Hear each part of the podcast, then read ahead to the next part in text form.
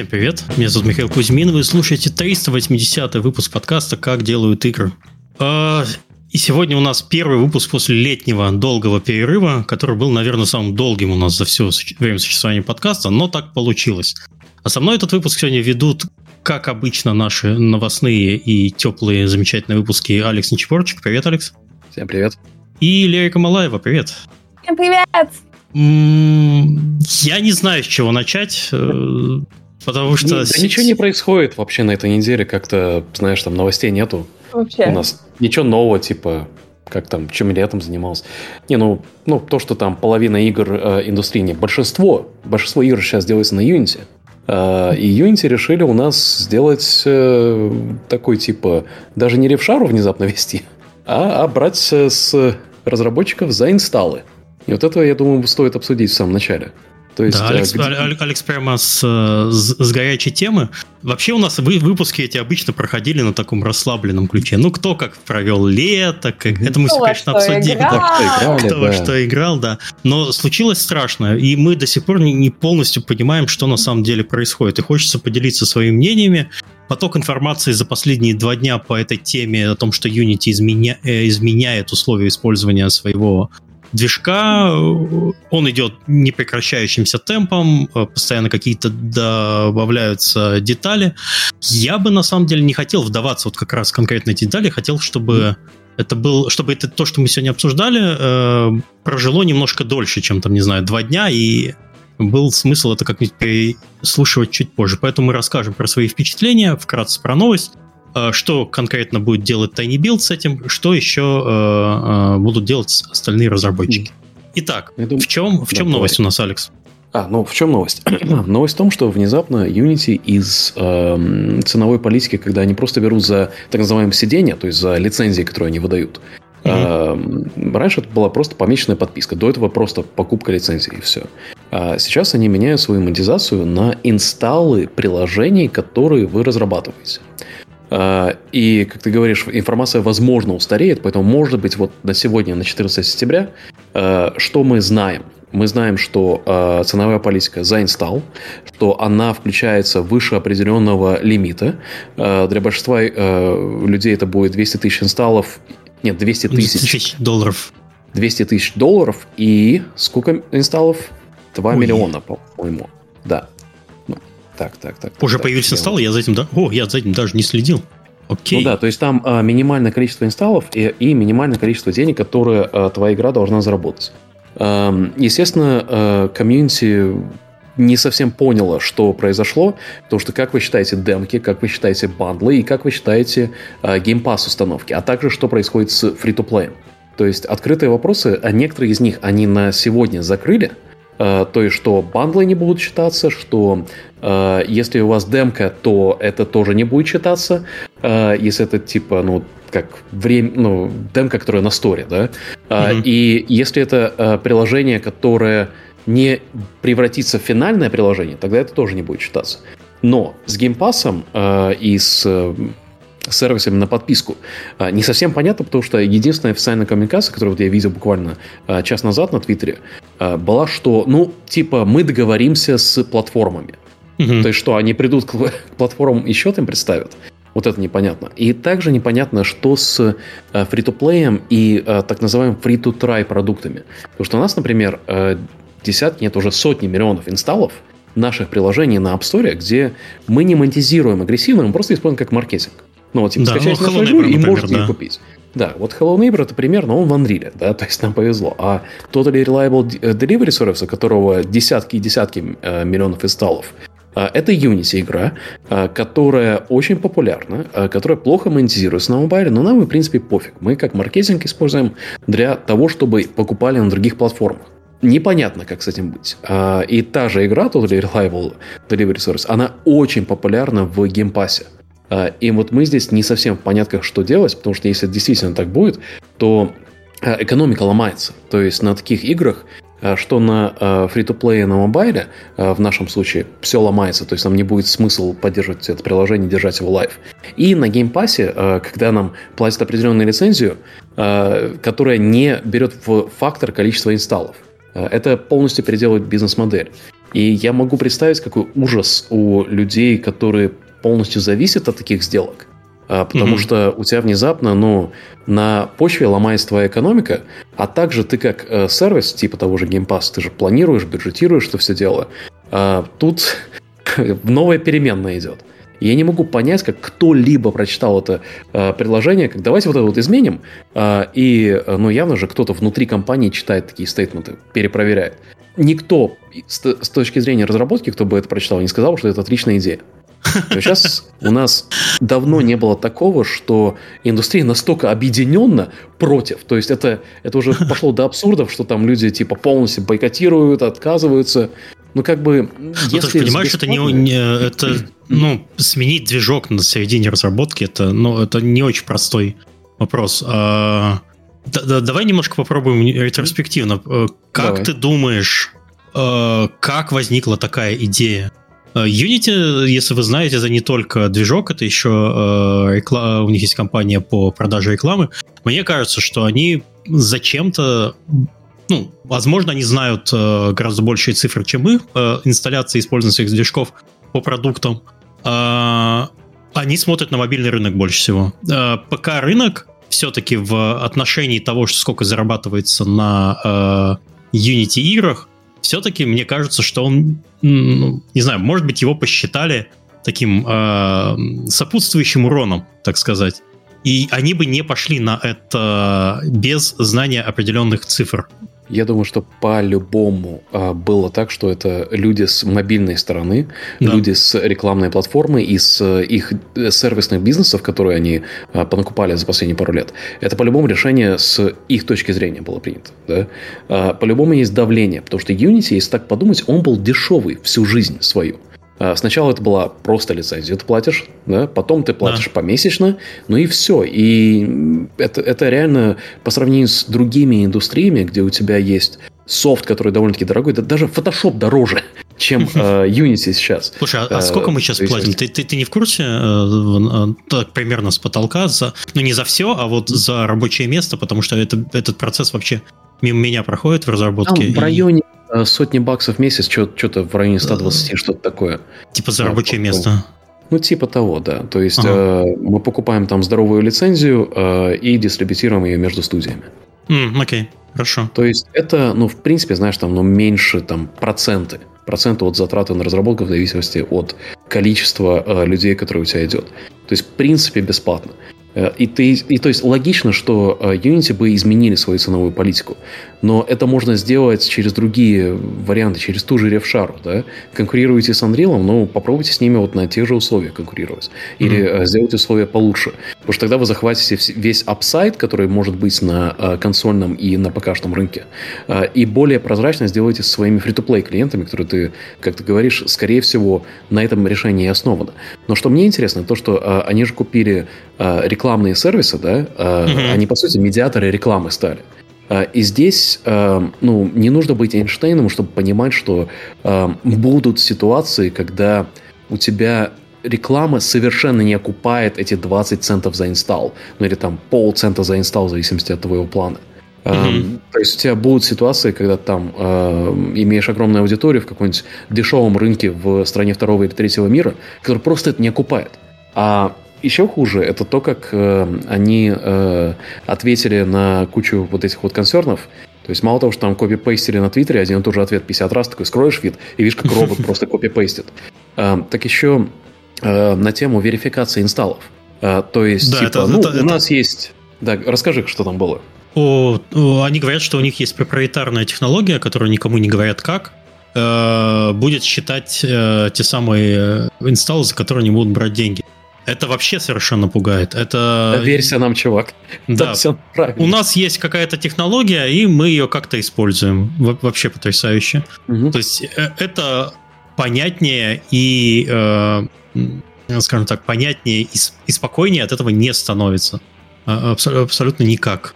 Да, вот. И, э, и чтобы, ну, вот вишенка на торт этого всего была, это на Reddit была тема про то, как э, чувак отследил, э, как они меняли э, свои соглашения, э, потому что они внезапно перестали публиковать на GitHub, э, что когда у них идет в соглашении какой-то changelog, э, uh-huh. и ретроспективно тут там поменяли язык, что они могут ретроактивно применять новую лицензию, даже если вы разработали игру со старой лицензией. И мне кажется, вот такой подход реально всех финально обозлил, потому что я знаю, что движку очень тяжело теперь доверять.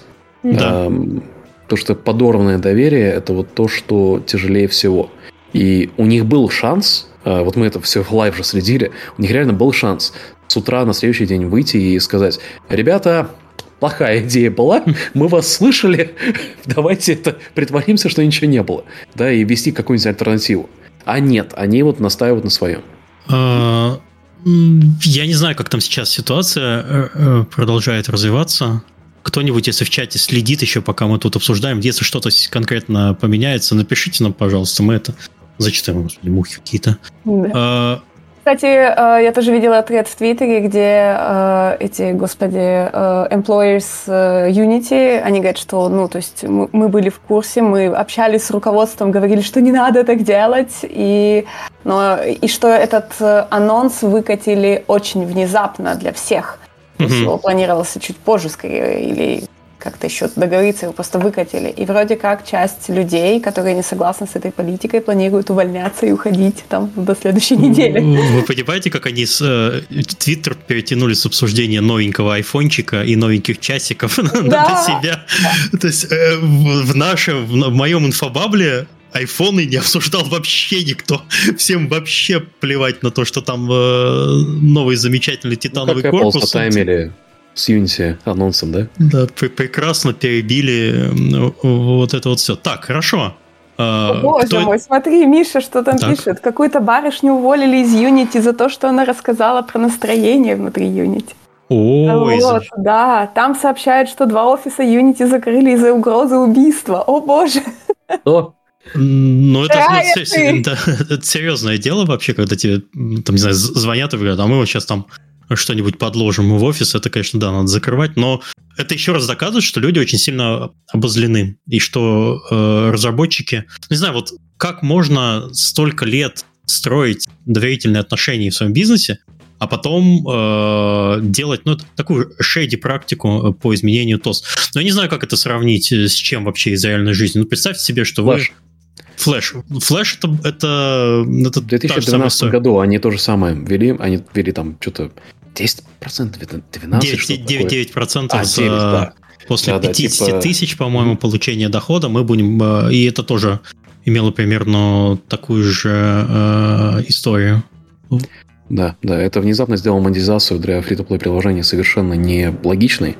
И одновременно с этим у Unity как раз появился веб-плеер. Кто помнит, там на Конгрегейте была целая акция, когда э, сделали геймджам на Unity веб-плеере, и там появилась куча игр. Э, и это в итоге э, дало адаптацию э, для флэш-разработчиков mm-hmm. на Unity. Это вот такой переход был. Это как раз вот флэш-гам и на DevGAMM тогда и переименовывался да. после этого. Когда да. флэш мы все дружно похоронили. Но флэш себя вот так прямо легко похоронил. Так что, хорошо, что это не Unity гам. Лера, пора переименовываться из DevGAMM во что-то новое. Представляешь вообще? У тебя такая, такая возможность уходит вообще. Ой, веселуха. Так, хорошо. Мы э, обсудили, кто это мог сделать, зачем это мог сделать. Э, что сейчас происходит? Происходит э, э, просто обильная дичь. Я пытался привести аналогию из реальной жизни. Э, mm. С чем это можно сказать? Ну, не знаю, например, вы... Э, покупаете машину, ну, блин, машина тоже плохо, я даже не знаю, кто может... Там такой... тоже уже подписки есть, и которые повышаются в цене. Да. Ну, я не знаю, но это очень сложно провести аналогию из реального мира, но очень дико. Хорошо. Если бы Photoshop брал брал с тебя деньги, после того, как ты заплатил им за лицензию, вот Лаки согласен, за картинку, которую просматривают. То есть кто-то просматривает картинку, которую ты сделал в Photoshop, да, и эта да. картинка потом начинает э, собрать деньги за, за свои просмотры. Это же эн эф ти, Алекс, ты че? Это же классная Точно, технология. Да, это же отлично. Вот применение эн эф ти. Ага, классная же идея, классная же идея. Работает, работает. Да, давай сделаем такой бизнес на эн эф ти, сейчас построим свой Photoshop. Хорошо, что делают разработчики? Кроме эмоций, э, я за последние два дня прочитал очень много... вопросов от людей, которые начинают сразу же искать альтернативу э, разработчики. Но э, я понимаю, когда ты можешь, когда ты соло-девелопер, ты в целом можешь попробовать э, откатиться, перейти, потому что тебе не надо переучивать ни персонал, не нужно искать специалистов. Ты еще как-то можешь рискнуть, если проект небольшой. Но вот, э, Алекс, большой, большие проекты. Мы сейчас доросли до довольно проектов, которые mm-hmm. делаются там по два-три года, которые э, решение, принятие решения о том, какой движок использовать, делается вообще на разных основаниях, потому что к нам люди приходят в Tiny Build уже с, там, с почти готовыми проектами, с какой-то демкой. Э, мы в целом стараемся не вмешивать. Вот ты используешь там Unity, тебе хорошо, замечательно. Ты используешь Unreal? Пожалуйста, э, продолжай работать с Unreal. Мы в, какой-то, в какие-то года не брали странные движки, скажем так. Ну, mm-hmm. очень мелкие по одной простой причине, потому что если мы захотим потом, например, портировать игру на э, консоли, это может вызвать дополнительные э, проблемы, и, или плюс это может вызвать проблемы с расширением командой. Э, положа руку на сердце, э, проще всего сейчас найти на рынке Unity и Unreal разработчиков. По другим движкам это уже более мелкие э, команды, кто-то для себя что-то там делает, и чаще всего для, э, для мобилок. Алекс, э, вот твои первые мысли, и что ты сделал что-то, не сделал что-то, как, как издатель э, инди-игр, и ну, вообще, что смотри. Делать инди-разработчикам, по твоему мнению? Mm-hmm. То есть тут очень интересно, потому что э, за час до того, как эти новости э, пошли в мейнстрим, я перевел один проект с Unity на Unreal. Это вот реально был тот же день, тот же звонок. И я такой захожу на Твиттер, такой, а, стоп, что происходит? А, что-то как-то, как-то удобно. А, но это были другие причины. А, и сейчас у нас есть один, окей, вру, два проекта на Unity, которые... Лаки. А, которые а, мы думаем переводить. А, и это причина, ну как, вот эта вся ситуация с прайсингом, она помогает нам принять решение. Потому что mm-hmm. на этих проектах, возможно, вот этот mobile free-to-play будет э, большой частью инсталл-базы. Э, может быть, не за прибылью, а чисто за, за кроссплеем, например, чтобы игроки были в онлайне. И тут а... надо, надо прямо думать. Кстати, а... вы не подумайте, что разработчики, издатели жадные. Не-не-не, нет, не в этом причина. Причина, причина просто, что э, степень доверия компании подрывается, да. и надо что-то делать. Здесь, э, не знаю, даже если бы мы посчитали там деньги, если бы мы все это... заложили, скажем так, в бюджет, потому что оплата, э, оплата вот этих вот этой вот э, этого такса Unity ложится все-таки на плечи издателя. То есть это как-то надо договариваться с разработчиками, что мы будем это делать. То есть mm-hmm. там как бы э, никто э, деньги скрывать не собирается, никто никого обманывать не собирается. Если работать, то надо по-честному работать. По текущим условиям пока еще непонятно, все это пугает. Э, с, сколько... сколько платить, что как, но... Хорошо, я, я тебя, Алекс, я тебя перебил mm. немного. Что, что ты еще сделал? Что делать? Ну, смотри, мы пока что ждем. То есть сейчас вся индустрия ждет. Mm. Потому что нужно успокоиться и понять, чтобы, ну, Unity перегруппировались, поувольняли там кучу людей и, ну, реально подумали, какое направление им нужно принять. Mm-hmm. И тут просто эмоциональные решения, которые люди там принимают, там, типа, мы бойкотируем Unity и все такое. Ну, окей, да, это чаще всего это те же люди, которые э, ушли с Твиттера и типа сказали, что никогда не вернутся. Но mm-hmm. говорили об этом на Твиттере, да, то есть, когда что-то модно, типа кричать, вот-вот, в жопу, вот это вот, тогда все покричали, потом все забыли и все продолжают пользоваться. Потому что реальность в том, что если вы не зависите от free-to-play, э, по сегодняшним меркам это типа небольшое изменение. Да? Mm-hmm. А если там посчитать математику, то финансово э, это будет не очень э, важный, очень весомый параметр.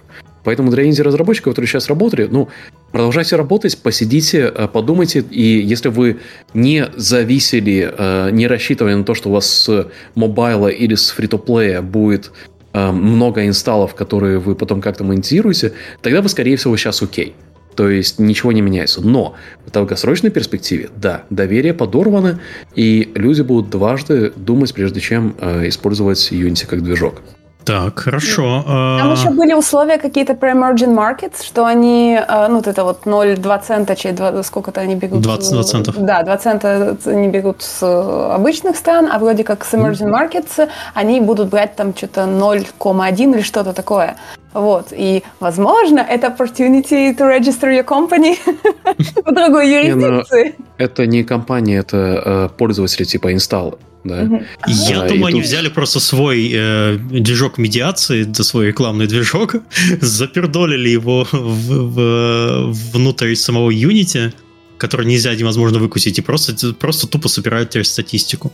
А, кстати, а фаерволом, например, то есть игра тебе просто не запустится, если фаервол у тебя блокирует, э, э, если игра куда-то стучит. Хороший вопрос, на самом деле. Ну, ну, как, как они бы, будут Unity... избегать вот такие штуки? Unreal уже по умолчанию пытается связаться со своими сервисами, и как бы ты один mm-hmm. раз набрал, и, и все на приложение. Наверное, будет что-то похожее. Эм, как бы мобильное приложение по-любому ты в онлайне. Эм, Да, мобильные стучат все по умолчанию, пользователи к этому привыкли, потому что у них, э, потому что их телефон на это не ругается чаще всего, наверное. Я не думаю, что там девяносто девять процентов пользователей мобильного телефона ставят себе фаервол, который тебя репортит каждый коннект э, с каждого приложения. Есть такие параноики, я таких видел, э, mm-hmm. но в целом людям, ну, абсолютно плевать. И любое мобильное приложение куда-то что-то репортит. Э, рекламные сетки, сервисы статистики, собственная аналитика и так далее. На ПК игроки не привыкли и не хотят, чтобы... Я, сколько я помню, игр сжигали на костре, как только при запуске она куда-то там репортила. Э, даже если... Это было раньше. Это, это, ну, как бы десять лет назад, что кажется, как вчера. Больше скандал был mm. с SimCity две тысячи тринадцать. Ой, э, не, когда... не Ну, это получается, и эй выпустили SimCity, на фоне которого си ди Skyline взорвался от парадокса. Uh-huh. И что там случилось? Это типа, они привязали его к Origin и сделали там ди ар эм, что тебе типа нужно быть онлайн. И десять лет назад это было прямо жопа. Все обозлились, все такие типа, как, как вы смеете. И там Ночь сделал очень смешной твит, где он отключил через фаервол доступ приложения к сети, и игра продолжает играться. Они говорят, типа, им нужны онлайн-сервисы, чтобы играть в эту игру. А, и там все накрылось вот так, да, медным тазом, но в итоге, как бы, ну, сейчас все это делают. Ну, мне кажется, это будет не, не настолько важно mm. для юзер-экспириенса, насколько вот там, например, эм, игру нафармили на какую-нибудь там джи ту эй точка ком, да, и там и миллионы инсталлов пошли, и по какой-то причине ты не можешь договориться или не можешь доказать, что это бандл. То есть мне вот э, не нравится идея того, что тебе придется э, как бы спорить с Unity, потому что они тебе пришли к счету, и ты такой типа, ой, не-не-не, это не, не, не то, на что мы договаривались. Это да, будет а как, как, как доказать, откуда ты верблюд? Вот, а, ключи, вот именно. Ключи официально продаются на... Я по работе тем, э, занимаюсь э, распределением э, ключей по third-party магазинам. Mm-hmm. Ключ — это просто активация. Ты все равно его активируешь Steam. Игру ты ставишь Steam. Э, компания никаким образом не может узнать э, внешне, э, откуда пришел этот пользователь. Как они это будут считать? Ладно, Steam. Э, э, раздачи в Epic Store, по- ну, по-моему, они сказали, что бесплатные раздачи как-то тоже сказали, будут учитываться. Раздачи, типа, что это, это мы не будем считать, но... Да, в автоматическом вот... режиме это работать точно не будет. Это да, тебе каждый да. раз надо будет э, все всплески проверять. То есть вам придется нанимать чувака, который будет сидеть на рубильнике и такой, все, мы не можем себе позволить, у нас игра зарабатывает меньше, чем, мы, чем, чем она тратит. И будет сидеть на рубильнике, там его из стора убирать. По-другому я решения не вижу. Ну, это будет как в Америке. Почему в Америке никто не любит страховки и медицину? Потому что ты, тебе нужно идти через медицинскую страховку. Ты пришел, тебе там, типа, знаешь, у меня там живот болел где-то. Пришли в клинику, типа, ой, тебе нужно тут восемьдесят рентгенов, вот это вот то. И потом счет приходит пять тысяч долларов через страховку. Я такой, бля, ну... Типа, я не просил этого всего. Вот будет то же самое, что тебе нужно будет доказать, типа, что э, э, на самом деле вот делали вот это, а не то, и что я вот этого не просил. Ну, вот это токсичное отношение будет между разработчиком и платформой. А ты помнишь, как Галенкин нам рассказал, как он какой-то мазь от герпеса, по-моему, который стоит тюбик в Европе там пять евро или десять евро. Mm-hmm. В Америке через страховую он ему обошелся восемьсот евро. Все оплачивала страховка, да, но тем не менее это вот такой вот замечательный, замечательный счет. У нас да. тоже, кстати, когда я ходил на чистку, первый раз пошел на чистку зубов в голландской клинике, мне, выпис... мне они там дали маленький тюбик, такой пробник какой-то, сказали, вот пользуйся вот этой зубной пастой. Я потом посмотрел, сколько этот маленький тюбик через страховую мне обошелся. Я, дурак, взял, они, они наверное, смотрят, лох пришел. Такие вот, да, на, тебе, да. на тебе тюбик, он там, по-моему, пятнадцать или двадцать евро, который там, не знаю, вот красная цена, там, два евро или что-то такое. Не восемьсот, конечно, как у Галенки, но это, это, это и не американская страховая система. Тут все-таки ну, как-то... Для тех, кто не знает, вот когда идешь через медицинскую страховку, нужно спросить всегда, сколько будет стоить заплатить не через страховку и сколько через страховку. Mm-hmm. Потому что если там разница в двадцать раз, то это понятно, что ну, просто пытаюсь нагнуть страховку. И чаще всего легче просто заплатить. То есть я вот в Америке, когда лечился, через страховку делать там пять тысяч или заплатить двести баксов. Ну, mm-hmm. как бы окей. двести баксов, двести баксов, да? Но э, пять тысяч долларов на моей страховке, это мне больше по времени геморроя займет. Со страховкой договаривался, кто за, за какую часть платит. Так что в Unity зубы лечить пока не ходите. Возможно, будут проблемы. Так, мы, значит, получается, с осторожностью смотрим на происходящее. И какие проекты есть возможность перевести на Unity, с Unity на другие движки, мы это делаем. Мы, Алекс, вообще рассматриваем. Вот, наверное, вопрос возникает у разработчиков, которые нас сейчас слушают, как, как издатель. Что сейчас с нами будет, когда мы принесем к вам э, игру на Unity? Что вообще? Будем мы такую игру подписывать или ну, нет? Будем, будем смотреть на все. Но, на как, все, как да? я говорил, кардинально пока что ничего не меняется. Угу. Я искренне верю, что Unity э, повернутся и э, вернут практически все, как было. Может быть, ревшару ведут с определенного количества установок или что-то такое. Э, то есть ты думаешь, нет, что все, все это... Ну, то есть есть надежда, надежда, что откатится. Я, я не вижу, как, как такое прямо может выйти в, ну, в новом году. Ну, это, это бред. Это будет, э, будут судебные дела от разработчиков, которые объединились, и э, для Unity это слишком большой пиарный и ну, репутационный риск. То есть я а прямо... Unity это, чья, это чья компания? Американская или... Э... Она, они начались в Дании. Э, они официально американская корпорация, э, и они на нью-йоркской э, бирже трейдятся. Ага. Если в Америке ассоциация какая-нибудь разработчиков, которая может посодействовать в организации коллективного иска против компании? Чаще всего... Или профсоюз какой-нибудь? Не от организации или от профсоюзов, они идут от юридических фирм. То, что mm-hmm. на самом деле происходит очень часто, то есть там э, на э, Apple недавно подавали в суд, э, и мне там типа, пришло, вот ты там можешь получить семь баксов за то, что вот мы коллективно подали в суд для, типа, на основе вот этого. Э, такое часто происходит, такое, скорее всего, будет, э, и mm-hmm. мне кажется, это просто, ну, это просто юристы соберут несколько больших клиентов и пойдут mm-hmm. все вместе. И там реально там будет очень-очень нехорошо, и, скорее всего, э, в легальном таком кейсе выиграет разработчик, и просто будут как бы контракты, которые, если у тебя есть старая лицензия, то ты продолжаешь ее использовать.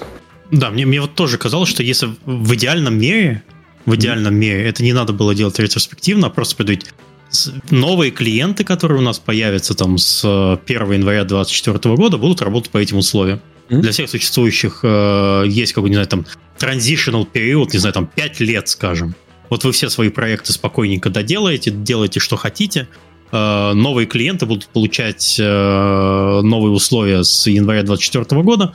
Возможно, этих клиентов станет в десять раз меньше, но мы будем типа зарабатывать больше денег. У нас сократится нагрузка на поддержку, потому что все-таки движок надо поддерживать, а не просто так его выпускать. Потому что там же есть люди, которые отвечают на форумах, которые, которым ты пишешь, которые в социальных сетях отвечают. Там вокруг всего этого большая инфраструктура. И тогда, наверное, бы дэмэдж был бы поменьше. Люди бы побухтели, ну, типа, все, я больше не использую Unity, вот, но, типа, там, смотрю на другие движки. Или Unity предлагает, как движок, такие уникальные возможности мне, как разработчику, что я готов пойти на эти условия, если вот там, э, если, если я новый клиент или там стартую новый проект в две тысячи двадцать четвёртом году. По-моему, тогда бы, наверное, бухтежа было меньше. Он был бы, конечно, но... В целом, ты тогда уже сам оцениваешь свои возможности, что тебе, э, что тебе делать, как тебе к этому подготовиться, и было бы все э, замечательно и хорошо. Хорошо бы уже не было, конечно, но все-таки мир бы изменился, но он изменился бы не, не так кардинально. Мне еще очень понравились смешные обсуждения в Твиттере, что можно налить инсталлов там, по, по одному центу из Индии для конкурентов и загнать их в минус. Да, давайте давить. Да, на самом деле это... Я еще смотрел, по-моему, а, Османгольд говорил, вот он э, смотрел какую-то инди-игру под Dark Souls, да, у него просмотров там миллион. Игра ему не понравилась, аудитории игра не понравилась, э, любой инфлюенсер может э, организовать хейт. Они э, не, не то, что любят это делать, у них есть возможность это сделать. Затопить э, небольшого инди-разработчика, который там продал игру, она никому не понравилась из, э, э, этому инфлюенсеру. Он убедил свою аудиторию, они пойдут просто, не знаю, начнут... Э... Все купили игру, все зарефандили игру. Инсталл случился? Да, инсталл случился, да. Рефанды же не учитываются. Переинсталл можно сделать. Там же еще такую штуку говорят, что если ты ее заново, один и тот же юзер, но ты переустанавливаешь, это все равно mm-hmm. считается за инсталл. Все, и в целом... Игрокам нельзя давать такие инструменты в руки по, не знаю, по влиянию. Это же, я не знаю, это как, это как э, отрицательное ревью на Стиме. Нельзя такое игрокам давать. Они же это... Или на Метакритике, например, ревью-бомбинг. Был ревью-бомбинг, теперь будет просто, не знаю... А забавно, будет забавно, если люди перепутают, не угадают, что за движок, он игра сделан на Unreal, они начнут кого-то топить. Это, это будет смешно, хорошо. Вот. Там пишут, что в формулировках есть уникальная установка. Термины там очень расплывчатые. То есть там тоже не поймешь, кто это считает, какая уникальная установка. Проблема в том, что они не раскрывают свои технологии о определении этой самой установки. Эта технология проприетарная, это черным по белому или белым по черному, если вы нормальный человек в Твиттере и используете темную тему, написано, что мы э, не раскрываем э, свою технологию, как это делается. Вот это все, все это замечательно и э, пугает. А перестановка не считается за инсталл, Unity сегодня тоже подтвердили. Это вот они подтвердили, а завтра, э, как это будет на самом деле, э, хрен его знает. Вот. Э, или, например, я не знаю, считается ли, вот ты взял, переустановил себе Windows, да, у тебя, или там компьютер поменял, ты же что делаешь первым делом? Не знаю, все игры установить. Иду устанавливать все игры, как Сашка. И, и все, и это тоже засчитается. Ну, это э, очень редкий кейс, но там, не знаю, раз в несколько лет он происходит. Пожалуйста, тоже деньги. Хорошо. Э, так, мы посмотрели, мы поговорили про причины, мы поговорили про, что мы конкретно делаем, э, что с советской разработчиком. Есть еще что-то у нас добавить по этой теме? Мы выговорились? Или... Я думаю, выговорились. сорок минут на этой теме. Посмотрим, да. Что они еще скажут на Юнайте, потому что не забываем, что у Unity будет а конференция. А они как раз пересекаются с нами О, один класс. день. Да, у них конференция пятнадцатого-шестнадцатого ноября, а у нас шестнадцатого-семнадцатого ноября. А Юнайт вот. Мальма или, или где? В Амстердаме. В Амстердаме, ой, вообще. Mm. Да. Все разгневанные Unity-разработчики, приезжайте в Голландию. Если в Португалии лучше. Ну, мы уже пошутили с ребятами, что теперь нам, нам Юнайт не страшен. Не, ну, типа, это, на, на почве этого маркетинг делаете, там, знаешь, типа, no Unity, go DevGAMM. Да, да, да. Мы, мы, мы уже такие, так, нам срочно нужен докладчик по портированию игр с Unity на Unreal. Неплохо. Кстати, нам тоже нужен в подкаст, если кто-то хочет прийти рассказать, как кто переводил свои проекты с Unity на Unreal, пишите, можно договоримся. Да, Миша, нужно пригласить какого-нибудь разработчика на Godot, разработчика на Default. У нас же был с... Нет, у нас с Default было, Godot был у нас, я не помню, Default точно был. А Надо еще мы... гейммейкер оживить. У нас О-о-о. вот один прототип сейчас на гейммейкере был сделан. И мы сейчас сидим, думаем, типа, а стоит ли его портировать на Unity на самом деле? Не знаю. Как, как, как, как переживем. Но Давайте тогда... на самом деле точечную mm-hmm. тему, вот типа вот с Unreal на Unity, это прямо очень интересно будет э, широкой аудитории. С Unity на Unreal, да. э, ну вот именно переход с C-Sharp на C++ и, или на блупринты, да, то есть принципиально разные архитектуры, как-то, mm-hmm. как-то насколько болезненно и насколько э, стоит переживать, или, может быть, наоборот, там есть пайплайны, которые помогают тебе перейти. Причем, наверное, бы не тот, который вот сейчас панически переводит этот проект, а тот проект, который переводили, не знаю, там, даже пару лет назад. Э, mm-hmm. быва... Есть такие кейсы, я про такие слышал. И понять, если у вас почему есть опыт, они это делали, то есть да. зачем это, это нужно, ну, чего помимо вот этого вот финансового. Угу. Кстати, да, у нас подкаст возвращается уже все в регулярное вещание каждый четверг в это же самое время, пока Европа, ну, для многих, наверное, Европа переведет часы скоро, я, кстати, не помню, когда, в конце октября, по-моему, или там в начале ноября, что-то такое. По четвергам в это время Темы уже у нас расписаны почти до конца октября. Если вы хотите что-то вот полезное рассказать, если у вас есть прямо душа горит поделиться своим опытом разработки вашей игры, теме, как, как, как, которая у вас, э, которой вы занимаетесь, пишите на сайте кей ди и каст точка ком. Есть форма контактов. Я это рассмотрю, э, верну, и вот и Алекс ушел сразу. Ему теперь неинтересно про э, наши замечательные темы. Так, э, хорошо, пока Алекс ушел, мы можем плавно как раз, мы уже затронули Unite, на который мы все пойдем э, с факелами, будем стоять, э, размахивать перед входом в конференционный зал. Лера, шестнадцатого-семнадцатого ноября DevGAMM Лиссабон. Да. Что там? Что да, у нас есть да, на сегодня? Да. Мы решили сделать наконец-то, как это, конференцию мечты в солнечном, замечательном Лиссабоне, даже не в самом Лиссабоне, а в э, резортной зоне Кашкаиш, которая там буквально двадцать минут от Лиссабона, resort area, в пятизвездочном невероятном отеле. И мы собрали просто невероятный состав спикера, который никогда не был вообще на DevGAMM у нас такого количества. Мы еще не всех анонсировали, но я давайте заспойлерю, заспойлерю просто. Ну, во-первых, наверное, две наших огромные звезды. Это прилетит из Америки Уоррен Спектор. И, конечно же, да, Уоррен Спектор, боже, боже, мы его вытягивали пару лет. Тот самый, тот самый, да, можно на Википедии почитать, кто тот самый дедушка. Да, а затем, не выступавший с две тысячи девятнадцатого года, звезда Indie Games и Movie не только, Джонатан Блоу, тот самый, который сделал The Braid and The Witness, у него в этом году, или они планируют к концу года, кажется, делать десятилетие The Braid, и, в общем, он наконец-то, опять же, согласился приехать к нам на DevGAMM. Он один раз у нас был в девятнадцатом году давным-давно, и теперь вот спустя столько лет приедет, и это прям очень круто. А, у нас будет Head of Studio House Marquee, у нас будут спикеры из Riot Games, из Gorilla Games, senior game designer, который работал над Horizon Zero Dawn. У нас будет senior quest designer си ди Projekt Red, который работал над, господи, Киберпанком. У нас будут э, Ubisoft, у нас будет Square Enix. У нас будет Якуб Дворский, это си и о Manity Design, который сделал Машинариум, боже мой, моя любимая игра вообще на прошлом. Он же был в Киеве в последний раз, по-моему. Там. Он у нас в подкасте был. тринадцатом, ну, в общем, Якуб это просто вообще... И, он, опять... он потрясающий. Да, у нас будет арт-директор Mojang Studios, uh, у нас будут, господи, у нас, так у нас будут еще и все платформы, uh, у нас приезжает Мета, Facebook, да, Мета, да, у нас, uh, у нас будет одна компания, которую мы не можем называть официально, но все знают, большая мобильная компания такая вот, с которой все работают, да. Мы поговорим о новых айфонах тоже. Да.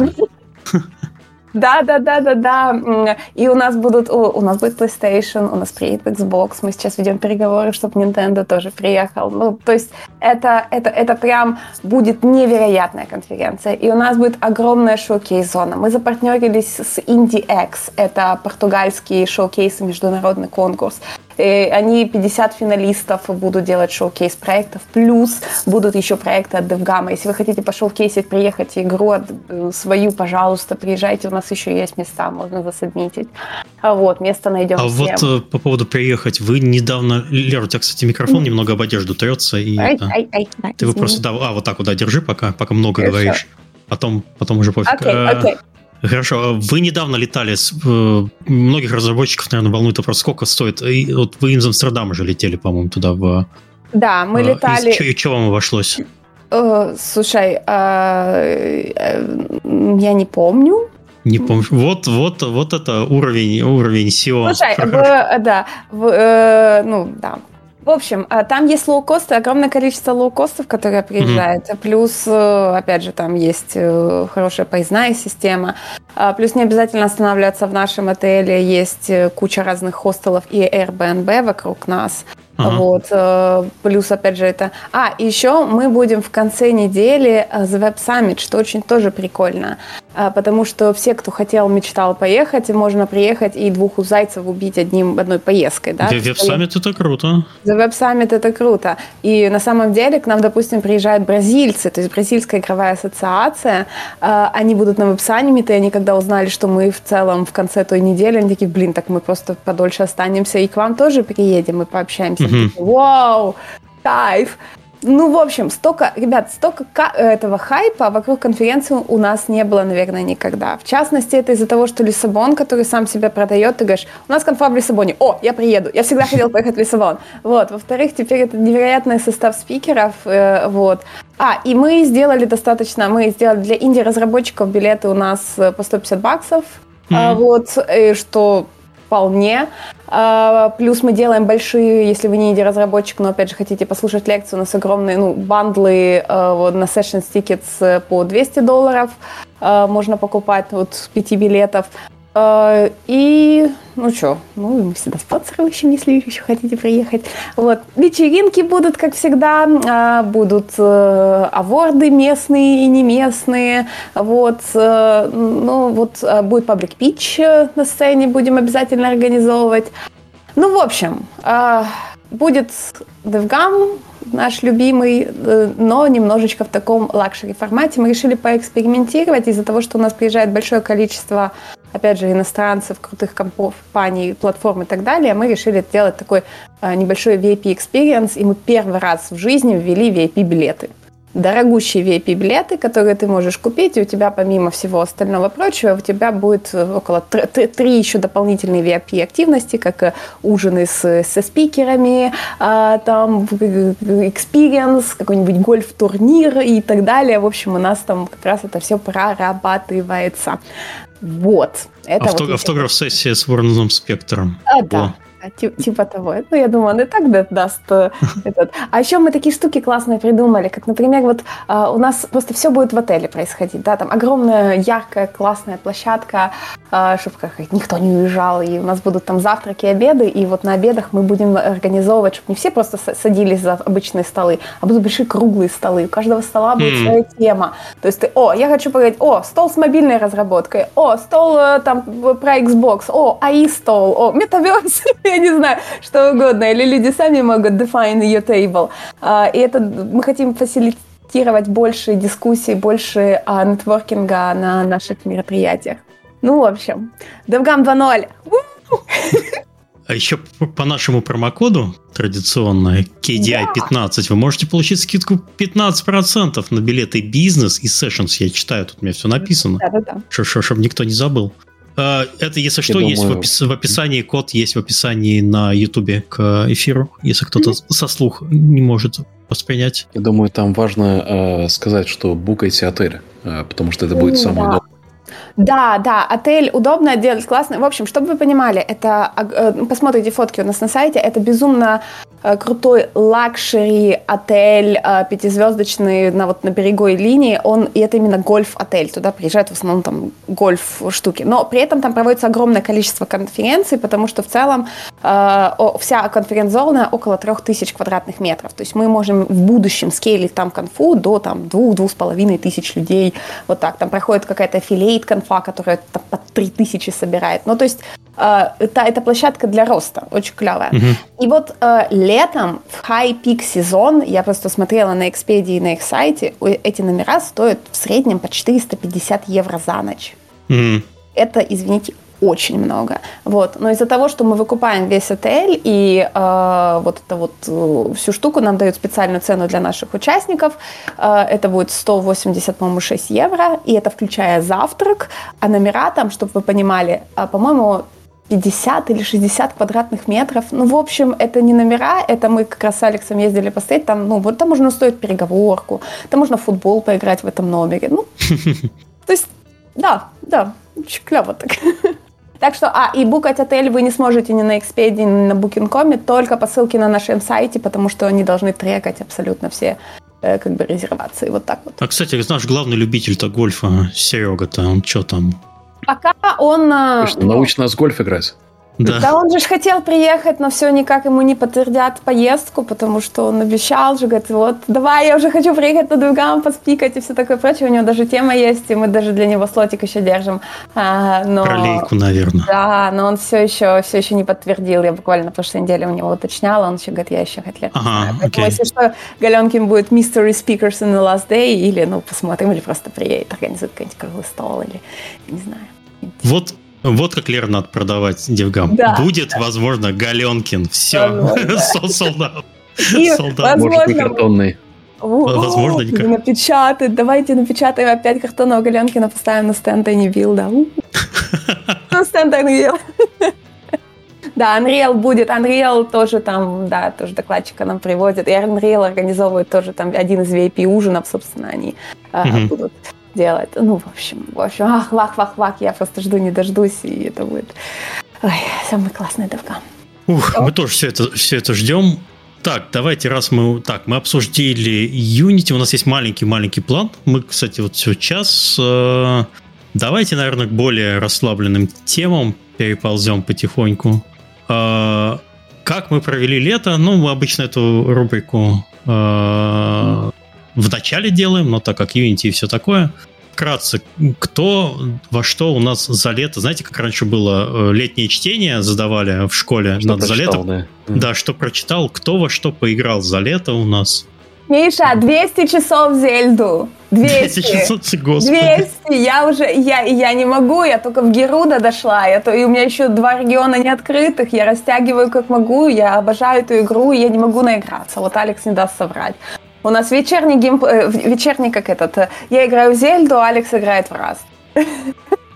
Только, Алекс, не говори, что ты тоже все лето в Расте провел.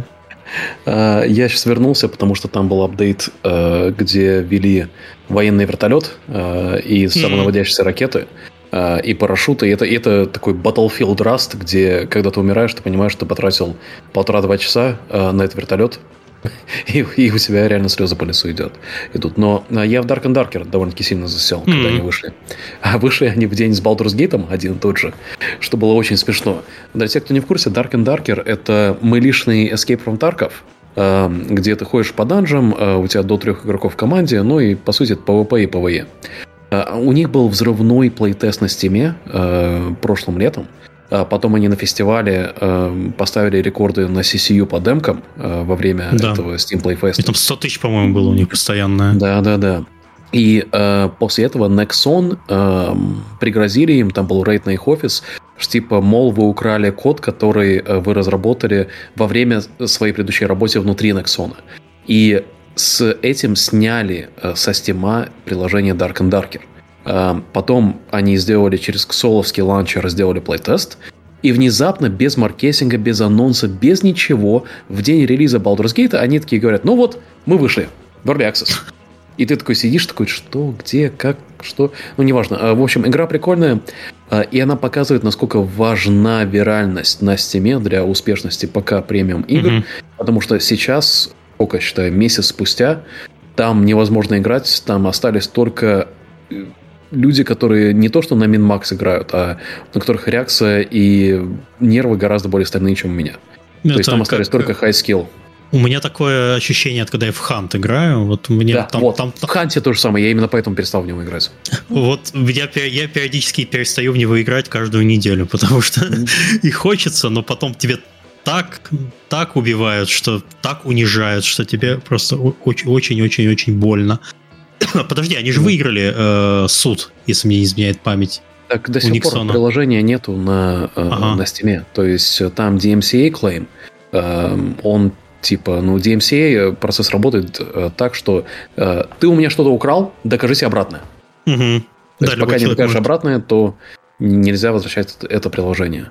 И это обидно, потому что игра должна была быть самой большой игрой года, а сейчас она просто мертва. Вот. А ты во что, Миша, играл? Ой, я так... Ой, а что это у меня? Ай. Ай, мы тебя видим. У меня почему-то фокус... Как будто камера переставала узнавать, что у меня лицо есть, поэтому она не, не фокусируется. Он просто заметил призрака сзади. Да, как, как я это... Как, как, я, как я провел лето. Я недавно прошел Dead Island, пер- первый и Riptide, это те самые, которые выходили очень-очень mm. давно. Я просто очень люблю теклендовские игры. Я большой фанат Dying Light первого, второго. Первый я два раза проходил. Первый мы еще в коопе с Галенкиным играли в, в далеком на, на релизе. Я хотел ретроспективно посмотреть, как они раньше дел- делали игры. Так вот, я понял, что на самом деле Dying Light — это, по сути, просто эволюция того, что они делали тогда, и просто улучшали формулу с каждой игрой. Очень доволен. Поиграл mm-hmm. в Remnant два, который тоже побил многие рекорды продаж на Steam. Я в первый Remnant играл три года назад, когда его в и джи эс раздали. Мы собрались с друзьями, потом мы еще там все купили ди эл си и тоже очень довольны.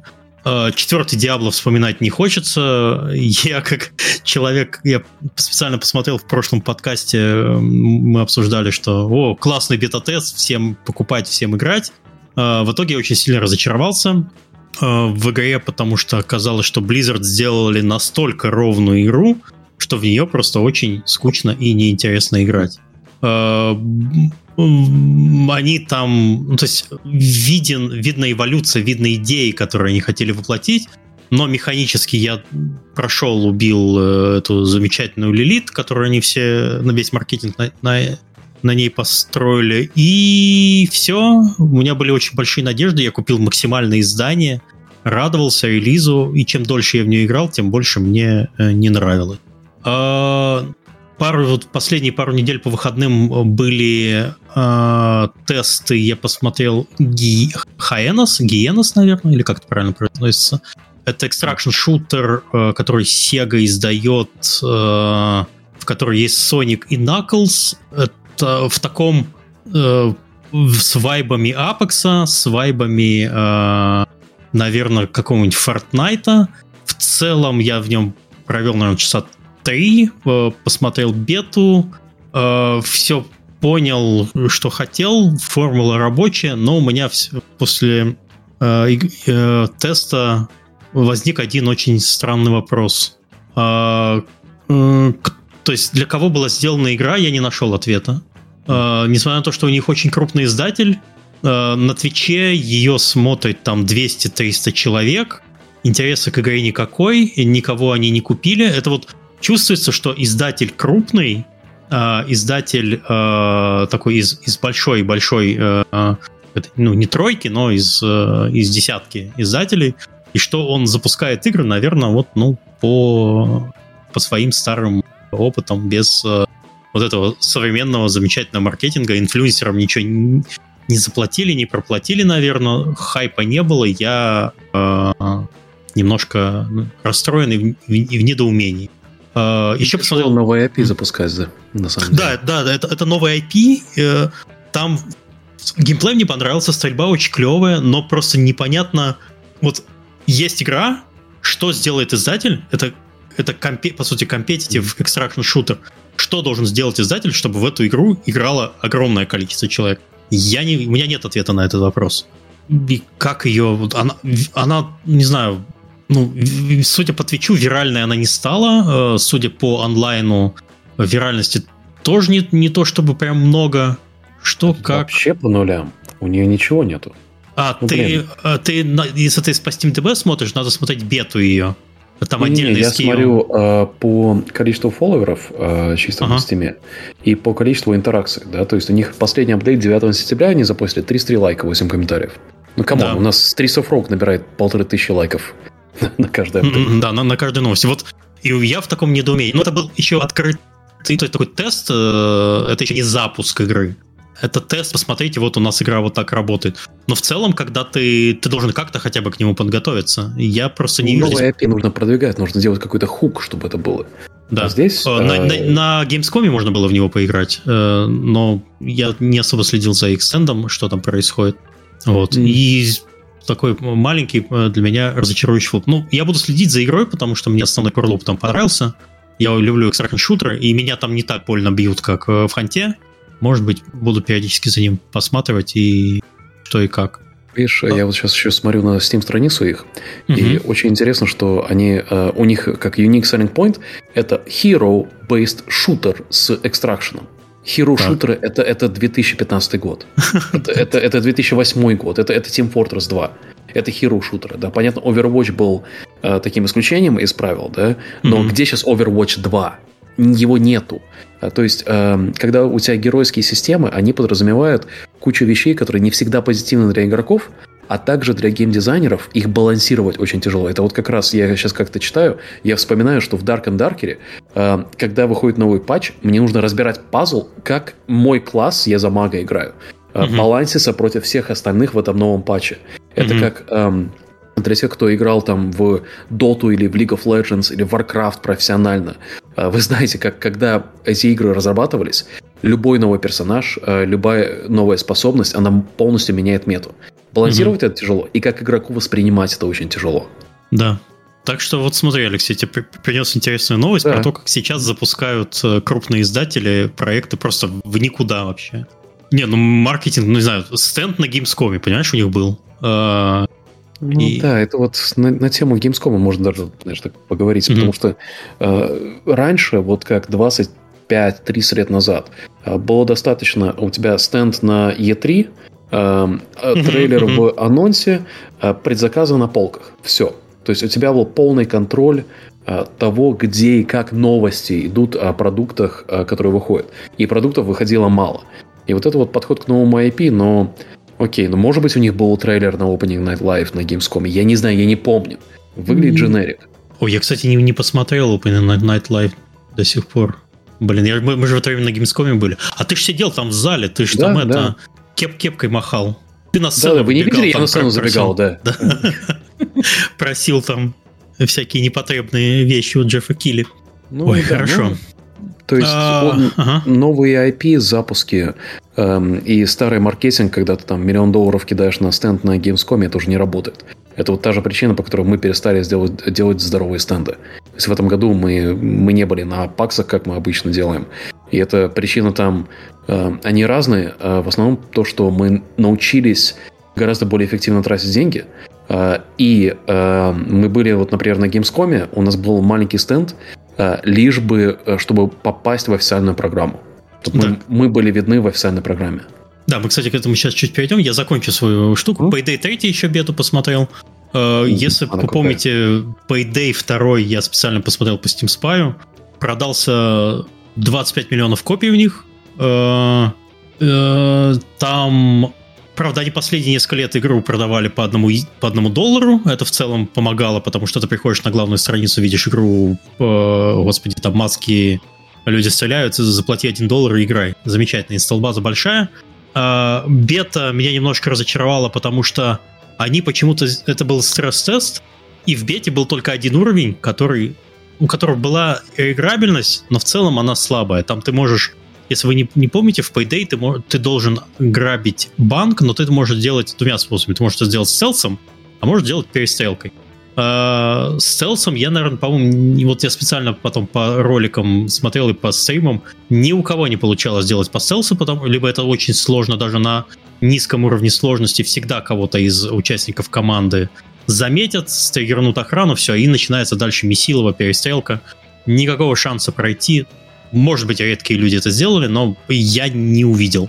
И поиграв в нее там два с половиной часа, я увидел этот лоб, и всего одна карта. Мне кажется, что если ты делаешь открытую бету, э, ты должен делать ее продавающей. Ты должен фактически вывалить э, на несколько дней чуть ли не всю игру, тем более это мультиплеер, чтобы человек посмотрел, попробовал разные режимы, попробовал разные карты, разных героев, что-то понапокупал.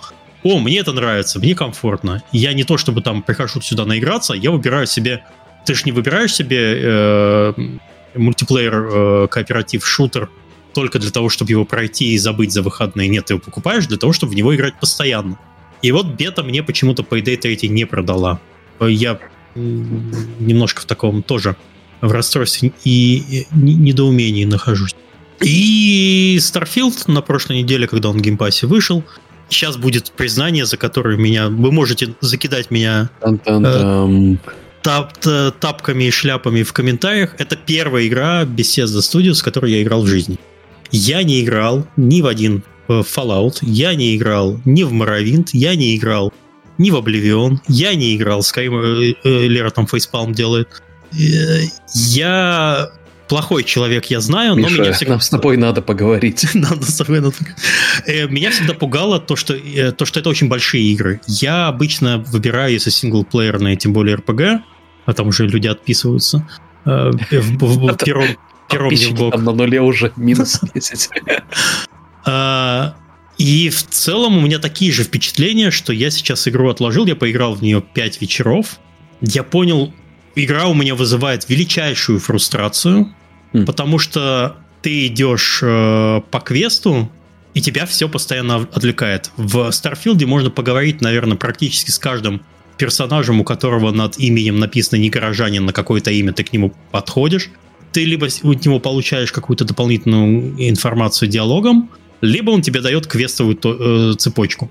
К концу пятого вечера у меня был, я немного продвинулся по основному квесту, и когда смотреть на, на мой бэклог побочных квестов, туда страшно заглядывать. Там просто, то есть ты чувствуешь, что если ты начинаешь играть в Starfield, ты должен в него играть, ну не знаю, ну там полгода, наверное, чтобы минимум полностью насладиться. Да, mm-hmm. то есть ты должен закоммититься, просто вот ты чисто играешь в Starfield. Тебе... Можешь, конечно, делать перерывы, но в целом э, игра очень большая. Э, я понимаю людей, которым э, это нравится, люди, которые э, любят такие большие крупные проекты, они покупают себе, не знаю, э, Call of Duty, играют там весь год в Call of Duty, там, покупают Battlefield, играют только в Battlefield, покупают Starfield, играют только в Starfield. Мне это немножко не подходит, я буду периодически к ней возвращаться, когда, о, я типа соскучился, хочу там дальше по истории пройти. Вот, наверное, как Лера в Зельду играет, периодически возвращаясь на, на сессии, там, не знаю, на выходных или что-то такое, когда есть настроение, геймплей потрясающий, атмосфера офигенная, мне очень понравилось. Я вот, я понаслушался за это время, когда вот игра вышла в Стиме и во всех магазинах за предзаказ большой, было несколько дней э, типа раннего доступа. Я игру, вз... так как я не знал, во что я ввязываюсь, я взял игру в геймпассе, она запустилась только шестого сентября. И за это время я наслушался разного. В основном люди были недовольны. У них были какие-то завышенные ожидания. У меня, как у свежего человека, ожиданий было ровно ноль. Я вот, о, космос я люблю. Вот мне игра от студии, от которой игры я никогда не играл. Мне, мне нравится. Просто меня пугает, что игра очень большая. И я просто за те два часа вечером, которые у меня есть на поиграть, я просто не успеваю ничего сделать. В нее нужно садиться, погружаться э, в эту атмосферу. Не знаю, с, с утра в субботу проснулся и сел, вечером э, вышел. Вот это, вот это я понимаю, вот это жизнь. Но, к сожалению, я себе такое позволить не могу. Знаешь, а я наоборот, я играл во все игры от э, Bethesda. Тодд Хауард, Бог и все такое. То есть, реально, ну, я начал, наверное... Morrowind я чуть поиграл, да? Потом Oblivion, потом Skyrim, uh-huh. потом Fallout, потом Fallout New Vegas, Fallout семьдесят шесть. И вот сейчас вот мы... Меня вообще не затягивает. Я не скачивал, не пробовал. Я просто, знаешь, типа, ну вот посмотреть первые там полчаса геймплея. И там нету у меня вот по ощущению, нет вот этой вот магии, которая у меня была в Skyrim mm-hmm. и в Fallout три. Это, наверное, две мои самые любимые игры. Потому что там у тебя э, интро примерно, ну, как интро линейное, оно для всех одинаковое, да? Mm-hmm. Но то, как тебя затягивает мир, и то, как э, запоминающиеся моменты, которые тебя хукают, что ты хочешь продолжать вот этого делать. Вот это мне особенно понравилось в Fallout три с радио. То, как э, благодаря радио у тебя персоналия есть у всего мира, и ты начинаешь понимать, что там есть что-то вот такое гораздо больше, чем ты. Mm-hmm. А, и вот сейчас я чем больше смотрю стримов, тем меньше я вижу таких уникальных моментов, которые сделаны с душой. А, mm-hmm. Поэтому меня как-то пока что в Starfield не тянет. Но я думаю, ты, ты расстроишься, скорее всего. Ожидания. У да, тебя, да, у тебя тоже возможно. Есть ожидания, у меня ожиданий не было, поэтому мне нравится. Я буду к ней возвращаться. Я, наверное, даже ее, скорее всего, куплю в Стиме, потому что я в геймпассе я подписываюсь, типа, вот выходит что-то интересное. Вот сейчас Lies of P там выходит. У меня тоже mm-hmm. нет никаких ожиданий по игре, хотя жанр мне очень нравится. Soulsborne — это, это мое. Я вот ее попробую в, гейм... да, попробую в геймпассе. Если мне понравится, я ее потом куплю в Стиме. Вот это, цена ошибки десять евро, и ты ошибся. Все, то есть это... Не особо чем покупать, там, не знаю, и в один месяц купить и Starfield, и Lies of P, это уже там типа сто двадцать евро. Это Знаешь, что тебе понравится на самом деле? Скорее всего, тебе понравится Fallout семьдесят шесть, на мультип... который мультиплеерный. Они его починили, и так. Ванила, что на консолях, что на ПК, она классная. А я вот а летом что ты имеешь в виду ванила? Что ты имеешь в виду? Ванила не модированная игра, да, то есть вот как uh-huh. ты ее покупаешь, скачиваешь, это ванила версия. Uh-huh. Но у нее есть прямо сильное модерское сообщество. Я там понаставил кучу модов, зашел там на кракнутые сервера, которые типа официально не поддерживаются, и реально там, там классно, там, там клевое ММО в Fallout. Я тоже моды поставил на, на, на Starfield, потому что, он, потому что он, не работает, он не работает без них нормально. Field of View, например, нельзя поменять. Ладно, это и нишкой меняется. На релизе а, не было... Не дел... только мы забываем Field of View. Да, не, не было ди эл эс эс, был только эф эс ар. Там это все модом делается. И еще что-то я там э, тестировал, ставил. Э, народ там себе... Моды на инвентарь какие-то ставят, что-то такое. Да, что в космосе можно вылетать и на астероиды приземляться, это легкий, это даже не мод, это консольная команда. Да, в общем, последний раз я ставил какие-то моды, были только на World of Warcraft, потому что там без этого вообще нельзя. А вот чтобы на синглплеерную игру я какой-то мод поставил, ну тут уж извините, это О. просто революция для меня, новый экспириенс. Угу. Так, давай, давайте дальше. Раз мы затронули немного Gamescom и э, миллион долларов за стенд, мы все замечательным нашим составом э, КДИ ездили э, на Gamescom в конце августа. Э, я, Алекс, Лера, Олег Чумаков и э, Сергей Галенкин. Я вот не знаю, что рассказывать про выпуск, про то, что мы там тусили безумно. Мы это... собрались, мы сфоткали. Да, мы собрались, сфоткались. Вот там вот. Лера показывает весь, весь полный состав. Куча фотографий. Серега с лейкой, э, Чумаков с лейкой. Нас, наснимали э, безумное количество фотографий. Надо, кстати, как-то это, эти фотографии у Сереги потом подергать и выложить, не знаю, там, не знаю, в наш телеграм-канал или что-нибудь такое. Mm-hmm. Там куча вообще классных фоток. Лера, у тебя микрофон выключен. Ой, ой, я вы... а я ж выложила в наш телеграм-канал. Там столько лайков. Ты все в пропустил. Каков... Я, все, я все пропустил. Конечно. Ой. В КДИ на следующей же неделе сразу мы вернулись и выложила фотку. О, а, одну, не, подожди, там дофига было еще. Нет, в смысле, выклад... это я помню, коллективное, а там просто типа соло-портреты, там, не знаю. А, вот такой, да, там, короче, мы, мы там все, все позировали, все красивые, все замечательные. Какая душевная фотка в чате пишет. Да, так что э, впечатления от Gamescom какие у нас были? Выставка выросла, появился Nintendo, э, не было Blizzard как такового. Э, я помню еще те времена, которые геймскомовские... Ой, я, я был даже на Gamescom в Лейпциге, вот такой я старый. Э, когда Blizzard занимал целый э, зал огромный, у них был Heroes of the Storm, э, Overwatch, World of Warcraft и еще, господи, что-нибудь там, Diablo какой-нибудь показывали или, или, или что-нибудь такое. Все это вместе, или, или в StarCraft народ играл. Сейчас все, что я нашел от Blizzard, это статуя Лилит на майкрософтовском стенде. И, ну, и только в мерч-зоне у них будка, где они продают всякий мерч, который мне, кстати, очень не нравится. Он, не знаю, мне кажется, что Blizzard разучился делать красивый мерч. Я, я ничего, ничего нормального не заметил, не купил. Полотенце, которое я покупал, хардстоуновское, пляжное, такое огромное, мы до сих пор пользуемся, оно вообще классное. Вот. А, а что это я все разговариваю? Давай, Алекс, ты делись, а то я это схватил ну, микрофон Лера. Я пытаюсь вспомнить, там, знаешь, типа, что, что из э, запоминающегося было. Ну как, ну тракторы стоят, как всегда. Это огромные стенды. По-моему, они его не выкатывали вообще даже. То есть, да, он, да, он там на каждой выставке стоит. На том же месте каждый год стоит трактор с, этой, с фарминг-симулятором. Здоровенный зеленый трактор. Да, ну как, ну толпы были. Мне кажется, что... Gamescom в какой-то мере сейчас заменил и три по бизнес-составляющей.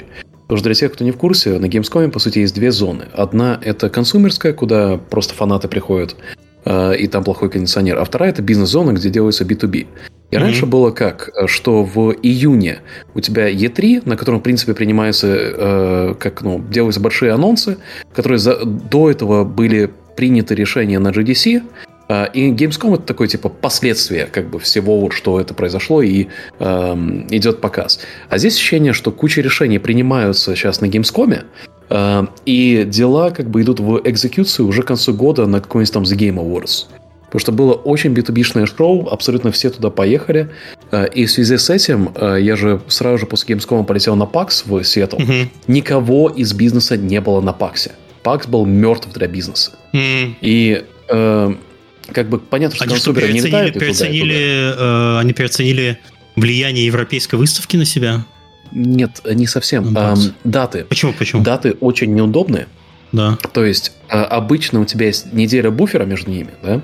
А сейчас, так как типа раньше ты на Gamescom не принимал решений, туда просто ну типа знал, что это фанатское шоу, да?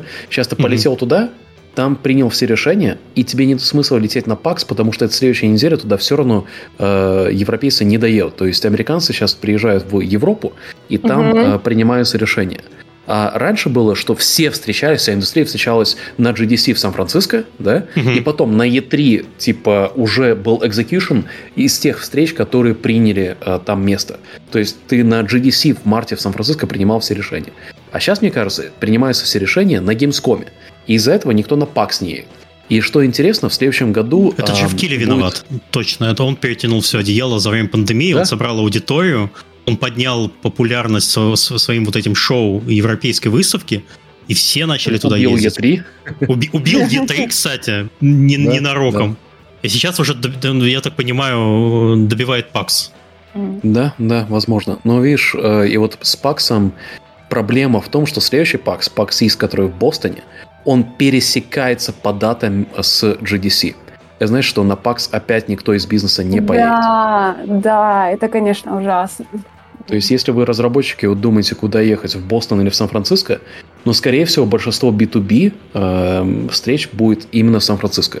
Как бы я его ненавидел, mm-hmm. э, это реальность в том, что похоже, что будет в итоге два больших индустриальных эпицентра шоу. Это будет Gamescom в Европе в августе, и это будет джи ди си в Сан-Франциско.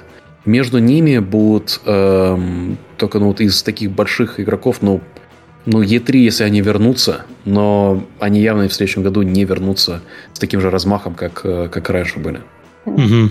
Для нас очень продуктивно был и DevCom, и Gamescom. Мы поехали в этот раз огромным составом, каким ни разу не ездили. Нас было аж целых шесть человек.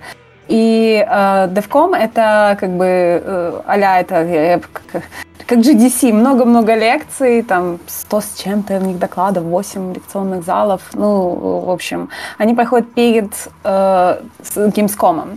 Вот, э, у нас часть людей поехала туда, часть поехала на Gamescom. И хочу сказать, что в этом году было, да, действительно попродуктивнее, чем в прошлом году. Огромное количество встреч у нас. Мы прям забили два дня расписания, вот, каждый час по встрече, между теми павильонами и так далее. Очень Лер, клево. Микро можешь? Да, что ж такое. Да, спасибо mm. большое, Мишенька. В общем, э, э, да, на Gamescom нужно ездить, нужно ездить каждый год, но, ребята, Gamescom, если вы хотите, чтобы он был продуктивный, нужно готовиться.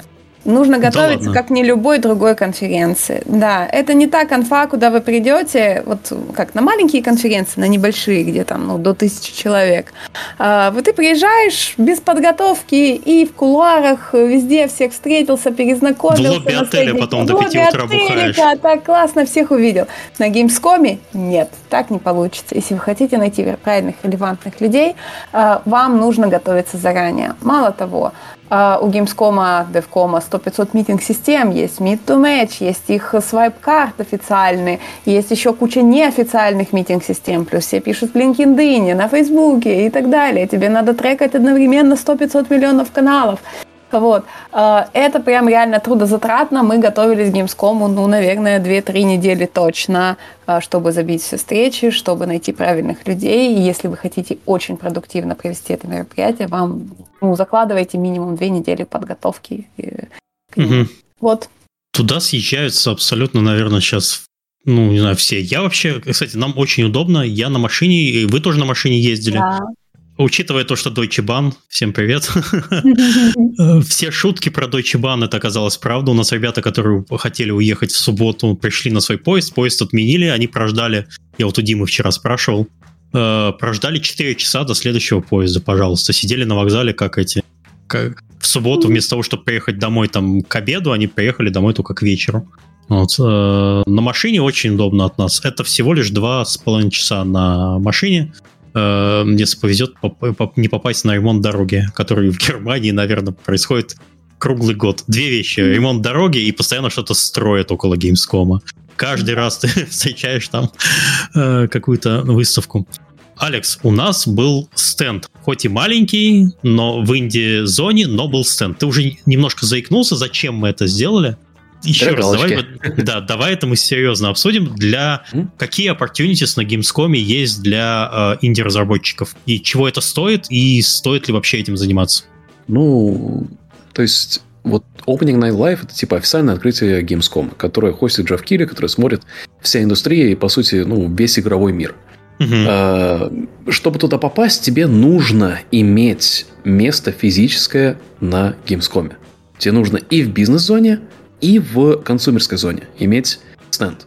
А, если у тебя этого стенда нету, то тебя не могут даже ну, рассмотреть на подачу на а, все эти шоу, на все промо-активности. То есть это какой-то, по сути, такой рэкет, если так подумать. Но что мы сделали? Мы сняли будку в бизнес-зоне. Там никого не было, там просто, просто стоял стол, и все. И она пустовала. И мы подались участвовать в Indie Арене. Сделали маленький стенд, для галочки, где мы крутили трейлеры, показывали пару билдов. И в основном это было для того, чтобы попасть в... Вот мы в итоге попали в пресс-шоу на Opening Night Live с трейлером Streets of Rock два. Там мы сделали ревил геймплея, и это был самый сильный маркетинговый бит для этой игры вот до, до того момента. Эм, без стенда там нету смысла. Э, и mm-hmm. также это ну, просто место, где мы могли встречи брать. А так... А э, ты что делать... по, по, по чем можешь сказать или порядок? А, или порядок... Ты, или ты, ты опять не знаешь, почем, вы не знаете, почем отели в, и сколько добраться до Пу- Пуэрто-Рико, вы не знаете, почем. Не, ну сколько? Как, ты про участие или просто про, типа, ну, вот сколько бюджет здесь, доехать? Да, не, бюджет, бюджет стенда, вот, чтобы разработчики... Ну, бюджет стенда там нужно, ну, минимум семь тысяч закладывать на это все дело. Mm-hmm. С продакшеном, с местом, с электричеством, потому что там будут брать за, за, за абсолютно все. А, нет, это за одну в а, Инди-арене. Ага, да, но это как бы вместе с продакшеном, да. А, единственное, что вам нужно иметь в виду, это а, когда вы делаете... стенд, если вы делаете что-то, что вот будете сами собирать, это должно мочь собираться без инструментов. То есть, mm-hmm. если Только для того, ты... чтобы что-то собрать, и это можно скрутить отверткой, тогда это окей. Если для этого нужен инструмент, который с питанием, тогда придет профсоюз и будет с вас трясти деньги за то, чтобы закрутить этот болтик и взять с вас там двести евро за час работы. Ничего себе. А, да, сбор. Да, да, точно, это же, это же все профсоюзы, все... Я думал, это только на ПАКСе такая, такая Нет, штука. Это, это во всех, все да. О, вообще замечательно. Ну, то есть целом, ты сам не имеешь э... права крутить педали там. Господи. Да, типа того. И просто вот, я не знаю, меня как бы конференции такие здоровые, типа Gamescom и DevCom, у меня все окей с тем, чтобы ходить, с тем, чтобы там под дождь попасть, с тем, чтобы а, там мало места было, много людей. Это все окей. Но когда ты бегаешь а, по залу, где плюс тридцать, нету кондиционера, ничего, mm-hmm. вот это вот где моя линия. То есть там у меня здоровье просто моментально рушится. И я просто вот эта инди-арена, где находится, она на э, зале, который разделен на два этажа, и она под крышей. И там уже третий или второй год подряд... уже годы типа ковида не считаем, там просто жарко. И смотришь на этих бедных разработчиков, и всем жарко. И хочется просто вот типа, вот на тебе одеколончик, ну, это на был тебе мятные конфетки. Это был как раз тот самый хитвейв да, э, да. в Европе, где было просто адово жарко. Ну, не повезло, что ж тоже поделать. Ну, не везет постоянно, но меня просто вот это настолько убивает, да. То есть ты пытаешься как бы поговорить там, но тебе... Просто дискомфорт идет, да? Из mm-hmm. этого дискомфорта я потом полетел вот на ПАКС, и в самолете обратно с ПАКСа я чувствую, как у меня вот горло першит, у меня до сих пор голос еще не отошел. Я последние десять дней просто спал. Просто спал с температурой, с насморком. Mm-hmm. Но я вот сильно верю, что это, это даже не перелеты, это была вот эта вот неделя стояния в жаре, то иммунитет ослаб, и из-за этого я на самолете что-то поймал. Mm-hmm. Так, окей. Okay. Обожаем Gamescom. Меня да, опять с... Леру там заперли. Да вообще. А ты еще не выйдешь, еще и с офиса не выйдешь. Будешь ночевать. Да, я пойду Помашу лапкой, чтобы открыли, свет включился. Если что, звони Патрику. Патрик тебя а. и вы вызвали, он знает, что спасибо, делать. Спасибо, спасибо. Лера там. У нас та, детектор движения на, на, это, на, офисный, на офисный свет. А, окей, стенд стоит примерно семь тысяч евро. Польза от этого... Ну, на самом деле, как бы это только для обозначения присутствия, попадания в... чтобы пресса тебя замечала. И получение фидбэка от игроков можно получить, если там поиграют hands-on. Но инди-бус, он очень сильно... То есть он очень плотный. То есть у вас никак, вот не знаю, ты приезжаешь, у тебя там, не знаю, пять на пять метров, и ты довольный там ходишь. Нет, это буквально руки можно растянуть два на два метра. Очень маленькое место, и причем инди-зона сделана таким даже лабиринтом. Там не все и посмотреть можно, если обходить кругом. Да, ну в целом, это, то есть, это одна из составляющих должна быть в маркетинговом плане. Э, нельзя рассчитывать, что вот, типа, просто там возьмешь будку, потратил mm-hmm. деньги, и, и вот все автоматически будет. Это, это должно ложиться в общий план, а у нас это было, ну, как вот часть общего плана. Mm-hmm. Э, в целом, как бы за те же деньги э, я могу видеть двадцать разных способов, которые э, принесут больше пользы. Uh-huh. То есть там та же рекламная кампания на Reddit может принести вам гораздо больше пользы, чем это. Uh-huh. Либо покупка инфлюенсеров или, или что-нибудь такое. Вот. Да. А, что еще? Ну, помимо выставки, мы первый день я поназначал себе там встреч. Потом мы немножко с, с народом погуляли по выставке с Серегой, посмотрели, поснимали. В целом, рекомендуется ходить смотреть выставку в первый день, который еще не пускают обычных консюмеров. Ты можешь купить э, на три дня себе билет, но они требуют доказательства того, что ты работаешь или причастен к компаниям. То есть там в, этот, в это время почти нет детей. Э, в этом году у меня подтверждение не просили, просили в прошлом году. Но я просто сфотографировал свою визитную карточку. Они, видимо, там погуглили название компании или там на LinkedIn посмотрели, что да, это я, это есть. Вот тогда ты можешь купить этот э, Trade Visitor, называется пасс, mm-hmm. э, на три дня. И рекомендуется сделать все свой э, осмотр всего происходящего там типа первый, э, в первый в такой прессовый день. Дальше уже потом все очень сложно. Ты ничего не посмотришь. Галенкин не смог посмотреть в первый день, даже э, Сталкера не мог посмотреть. Потом его уже на последний день его провели там, э, поиграл. Э, Gamescom, то есть сам, э, сам Кёльн расцветает в, в это время. Можно гулять, ходить, если с погодой повезло, все замечательно. Э, да, наверное, больше нечего про Gamescom э, добавить. Да, ну... Типа... Вроде бы как все выговорили. То есть для бизнеса стоит туда ехать, готовьтесь, не рассчитывайте на стенд. Планируйте mm-hmm. кучу встреч, бегайте, встречайтесь э- и носите с собой мятные конфетки и дезодорант. И, и можно Галенкина встретить. И, да, и когда нас, можно и, Галенкина и, обнять. И, и, и, и нас всех. Был отдельный стенд украинск, украинский yeah. в бизнес-зоне, где постоянно все тусили. Очень душевный, там я увидел много старых знакомых, еще там с, с бородатых времен, вполне себе хорошо. Был еще charity-ивент украинский. Mm-hmm. Может, Лера, я, я там не присутствовал, у меня была встреча с, со старым другом. Лера, расскажи, что там было. Uh, да, собственно, Лена Лобова, которая организовывала украинский стенд, она второй год подряд организовывает украинский нетворкинг-эвент в рамках Gamescom. Uh, и мы в этом году тоже помогали. Я как это, была на входе, вышибала и не пропускала людей без регистрации или пускала без регистрации, но за донат. И в этот раз еще сделали очень прикольный аукцион в поддержку Украины. Куча клевых там айтемов, типа там трезубец из стали, с Азовстали, например. Собрали суммарно за весь аукцион пятнадцать тысяч долларов, что очень клево. Вот было, наверное, ну человек двести точно пришло, то есть и как украинских разработчиков, так и зарубежных. Ну, в общем, всех людей из индустрии. Очень-очень клево получилось. Да, был Сережа, мы, собственно, с Сережей тусили, бидили. Я помню, Сережа даже купил один из айтемов.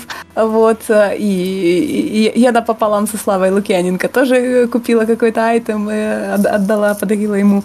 В общем, было клево, было здорово. Вот.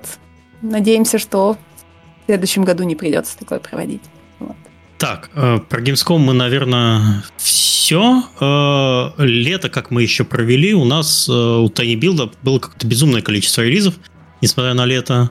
Я не помню, порядок, наверное, я примерно написал, но мог ошибиться. У нас вышел BookWalker, у нас да, вышел верно. Punch Club два, у нас вышел в Early Access I Am Future, из Early Access вышел Black Skylands, и после окончания э, эксклюзива со стадией на ПК-консолях запустился Hello Engineer.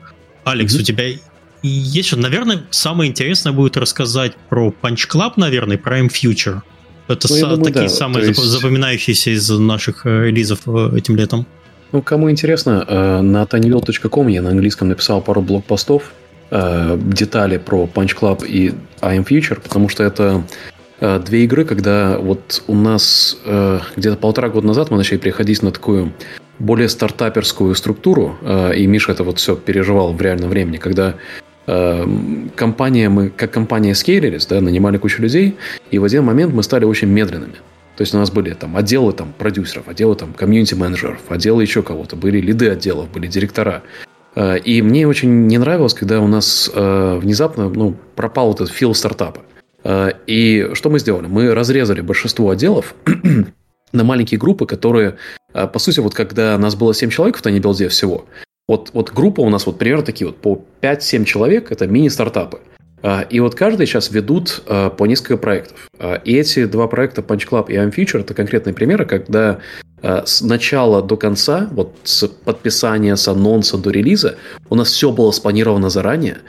И маленькие группы людей экзекьютили эти планы. Uh-huh.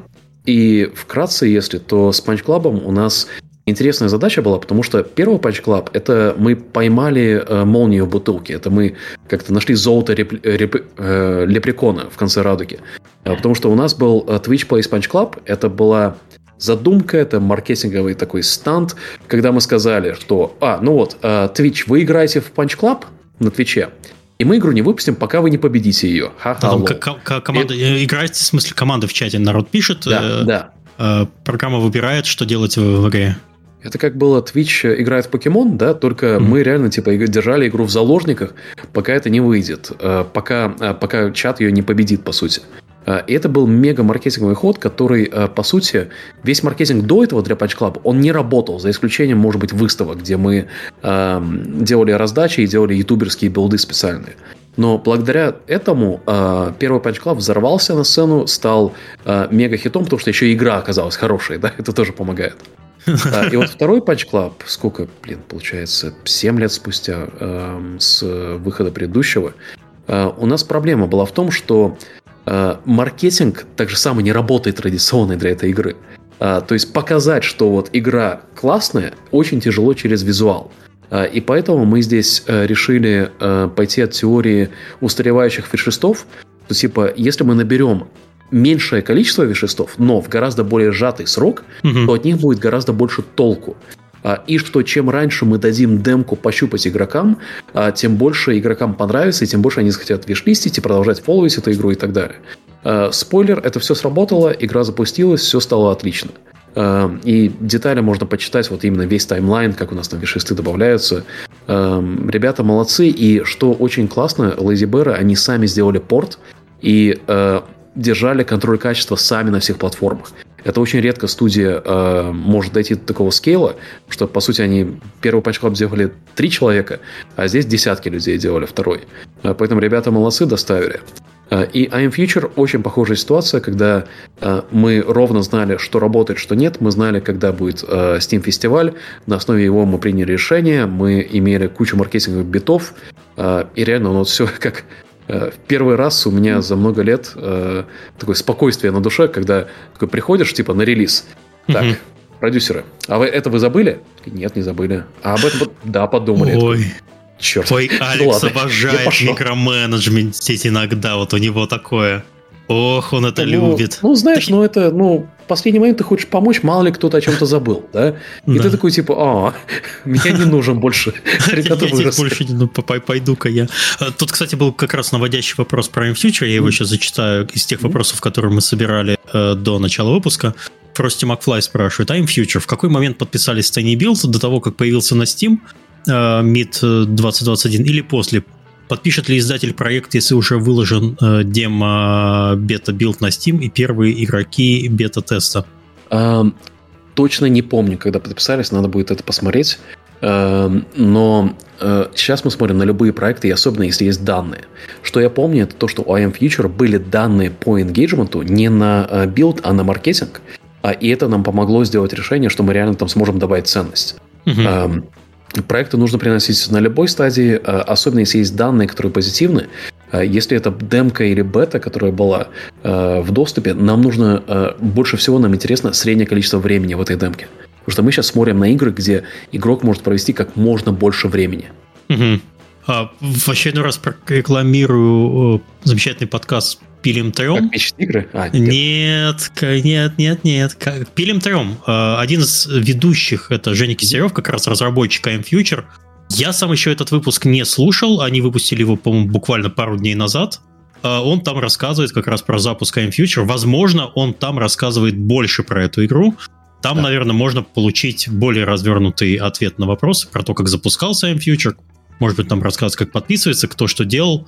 Надо послушать, я просто еще не успел.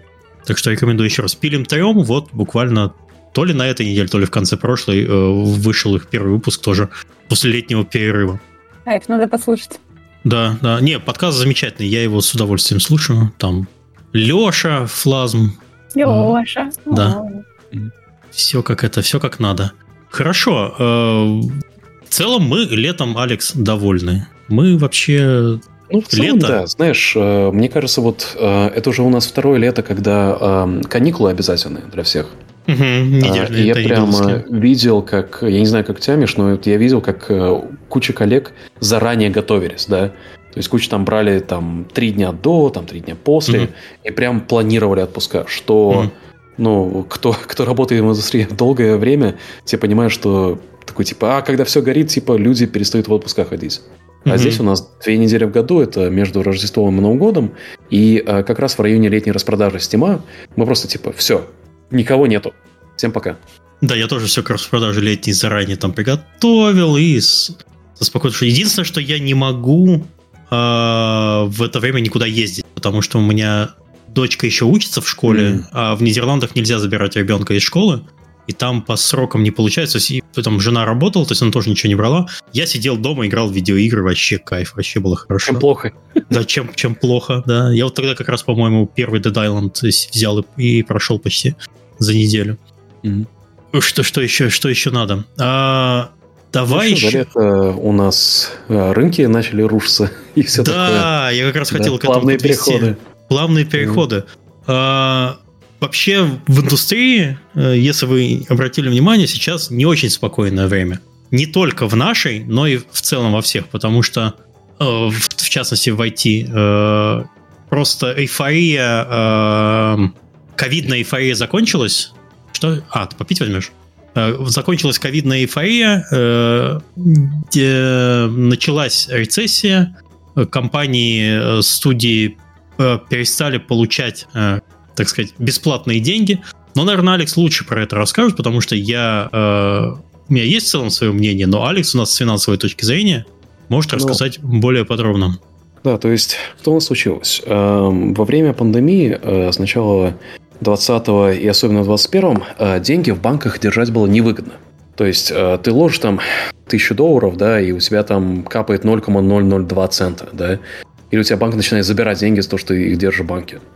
Это называется процентная ставка. Это процентная ставка, если она настолько низкая, то тогда типа брать деньги в кредит. Вот Миша как раз дом успел купить в это же время, да, то есть ты прошел через все это, когда кредитная ставка становится очень низкой. Это да. хорошо для потребителей, да. И с другой стороны, все инвесторы начинают паниковать, потому что ну, деньги в банке держать невыгодно. И куда их все начали пихать. Ну, люди сидят дома. Нет, ну, благодаря пандемии люди прямо заметили, что и- игровой рынок – это, ну, потенциал для большого роста. И у нас э, с, и с этим был приток капитала, которого, ну, не было э, очень-очень давно. То есть я, я на своей карьере не помню, когда такой приток капитала был. Это только обычно было на трендах, типа там social gaming, там, о, мобильные игры, что это такое, как там, оно никогда не взорвется. Ну и мы это видим в трендах надутых, типа там эн эф ти, ви ар, эй ар, э, ай-шные, вот это все. А здесь внезапно на всю индустрию нахлынул приток капитала. И благодаря этому притоку капитала у нас были раздутые ожидания. То есть раздутые ожидания у людей и по зарплатам, и по отдачам на вложенные средства. Из-за этого много компаний подняли денег. Кто-то поднял в виде инвестиций, кто-то вышел на ай пи о, типа нас, да? Кто-то, будучи уже на ай пи о, продолжали... поднимать деньги на бирже, э, то есть э, ты просто идешь на биржу и говоришь, типа, я вот сейчас хочу купить за миллиард долларов вот там Gearbox. И биржа такая, на, на тебе миллиард долларов, покупай. И за один целых четыре десятых миллиарда они покупают Gearbox. Э, и риск здесь в том, что если есть большие игроки, которые задают э, минимальную цену для участия в игре, Uh, то есть, например, про консолидацию студий, когда мы говорим, да, когда студии uh, скупаются, то uh, если этот игрок внезапно начинает падать, то за этим би- идет целая цепочка событий в виде домино-эффекта. Потому что это игрок, который задавал минимальную планку uh, цен, ценам транзакций на этом рынке. И когда мы видели, это уже было в один момент мема, типа, Embracer купил там сто пятнадцать компаний, или сколько там у них самый большой, большой анонс был. Проблема была в том, что они до сих пор в долгах. То есть финансово они в долгах. И когда рынок, эм, биржа, я вижу, вот Миша очень интересно, когда биржа раздута, тогда всем пофиг на э, кэшфлоу, всем пофиг на реальное количество денег, которое у тебя есть в банке, всем пофиг на твои долги, всем э, не пофиг только на вот, показатель, это твоя прибыль до амортизации, это называется EBITDA, да, earnings before taxes, э, э, earnings before interest, taxes, and amortization, EBITDA, mm-hmm. да, вот, расшифровал. То есть очень легко запомнить. И это твоя EBITDA может быть у тебя десятки миллионов, а кэша у тебя может быть негативный баланс, да? Потому mm-hmm. что ты продолжаешь вкладываться. И когда этот приток капитала останавливается, то только прибыльные компании оказываются в хорошей ситуации. А компании, у которых большие долги, и которые финансировали эти долги через больше долгов, которые на бирже набирают, эти компании начинают падать. И вот это мы сейчас видим с Embracer, что у них сорвалась здоровая сделка, которая должна была им принести два миллиарда долларов в течение следующих нескольких лет. И как выяснилось, это деньги были из Саудовской Аравии. Это повлекло за собой то, что им сейчас внезапно выгодно либо продавать, либо просто закрывать компании, потому что для них это будет моментальное э, спасение средств. То есть mm-hmm. ты перестаешь тратить деньги ежемесячно. Потому что когда у тебя столько студий, столько разработчиков, эм, твой burn rate – это, ну, твои косты. Ты, сокращая его, ты себе прибыль увеличиваешь. Э, и это за собой везет э, панику в рынках, то, что люди перестают вкладываться, и... Эм, в целом идет коррекция по зарплатам, по ожиданиям, по э, бенефитам и так далее. Мы это уже видели, хотя это не так широко охват получило, что в течение лета там и Microsoft, э, и Amazon, и другие топ-компании типа Google, они же позакрывали все нафиг, они целое дело позакрывали, особенно в гейминге. И вот мы сейчас в ситуации, когда э, приток капитала остановился, и только при компании, которые были прибыльные, они останутся прибыльные, и у них все будет хорошо в итоге. А компании, которые зависели от финансирования, которые э, зависели от э, будущего притока капитала, то есть я там собрал денег на прототип, и потом там от инвестора, от издателя или от кого-то еще получу денег, вот им сейчас очень тяжело. И мы прямо mm-hmm. видим, как э, раньше там, знаешь, приходит питч тебе, и такой, о, да, выглядит нормально. Ну, видно, что разослали всем, в течение получаса у них будут офферы. Сейчас игры месяцами ищут издателей. Ты еще, Алекс, помню, рассказывал, что э, в какой-то момент, это месяц назад, ты получил какое-то огромное количество писем э, разработчиков о том, что вот либо вы там нам сейчас дадите денег, либо мы просто исчезнем. Никогда такого не было, что это такой э, Ну, я немного, может, утрирую, ты, может, более точно скажешь. Не, ну, в течение месяца мне реально раз в неделю присылали письма типа... Чувак, у нас в последний момент э, сорвалась сделка, мы сейчас будем банкроты. И потом они типа через неделю анонсируют, что они банкроты. И э, это рабочие там... студии, в смысле? Да, рабочие студии, у которых есть свои продукты. Вот одна из них-то публично они сейчас э, обанкротились. Это Ronimo Games, э, которые делали, э, по-моему, они делали Rius. Э, на Steam была популярная игрушка. Э, они писали и говорили, что типа, да вот все, жопа. Mimimi Games, по-моему, если я не ошибаюсь в названии. Да, тоже. Угу. Ну, много... Это, это все вот эта причина того, что сейчас рассказывал Алекс. А, то есть студии, у которых э, не налажен сейчас кэшфлоу, это вот не очень комфортная позиция для бытия. Эм, и я вижу, как до конца года еще будут дополнительные сокращения, э, особенно в э, студиях, у которых э, цикл разработки, там, ну, скажем, два-три года. Да? Mm-hmm. То есть вот сейчас на полпути кто находится, но понимает, что с таким бёрном, возможно, слишком рискованно продолжать вкладывать деньги. И это печальная реальность того, как типа ты летишь очень высоко, да, когда типа денег очень много, а сейчас денег очень мало. И люди, которые поняли, что вот когда денег очень много, блин, их реально очень много, их надо экономить и перевкладывать.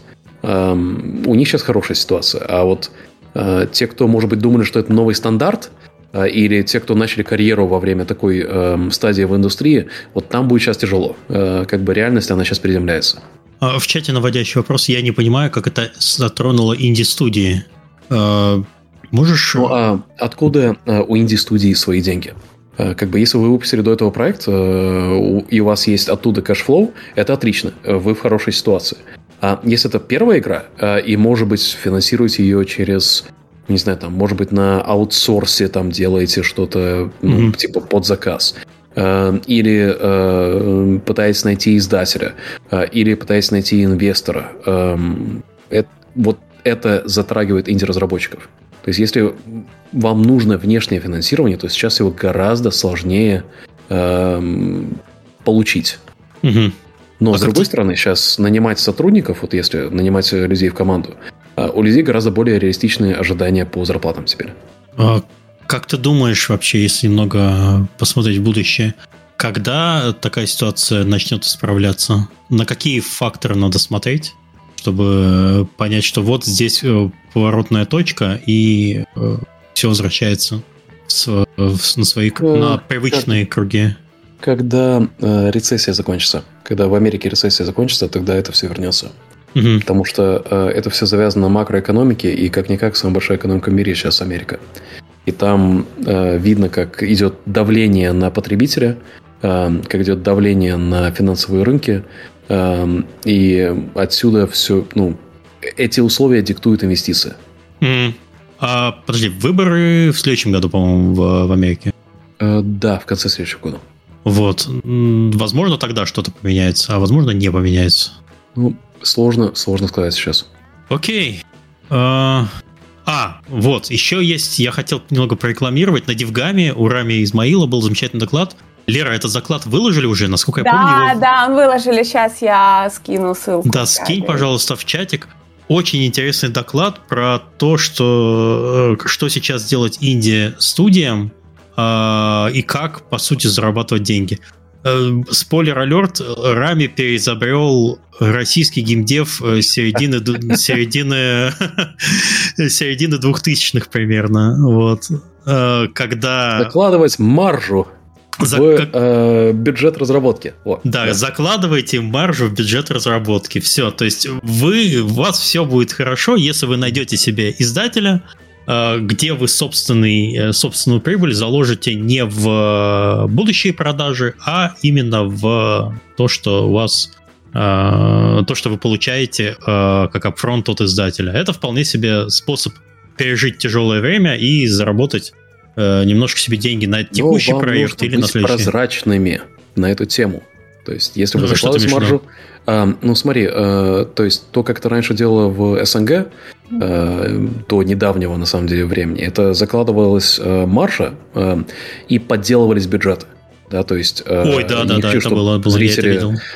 Про это думали, ну, то есть раньше это было типа, ну, вот я, я плачу разработчику там X, а на самом деле это половина от X, да? Mm-hmm. Сейчас это делается по прозрачному, и это окей. То есть даже вот у нас есть проекты, где мы заранее об этом обсуждаем. Это есть разные ситуации, и это окей, закладывает туда небольшую маржу в плане профита, но это будет влиять на условия по ревшаре. Да? То есть нельзя иметь оба, да? Нельзя иметь и маржу на прибыль, потому что тогда да. вы работаете как аутсорсер, и иметь огромную ревшару. Это две несовместимые вещи, то есть одно другое двигает. Так что способ выжить инди-разработчикам существует. Послушайте доклад. Лера закинула ссылку у нас в чате на Ютубе. Вы можете его также найти, если зайдете на YouTube-канал э, DevGAMM, и, наверное, даже на главной странице он там еще до сих пор держится. О, в плейлисте э, Вильнюсовской конференции мы, по-моему, почти уже все выложили доклад. А, вот, значит, могло уйти из главной. В общем, там все есть. Послушайте, я был на этом докладе, и мне он очень понравился.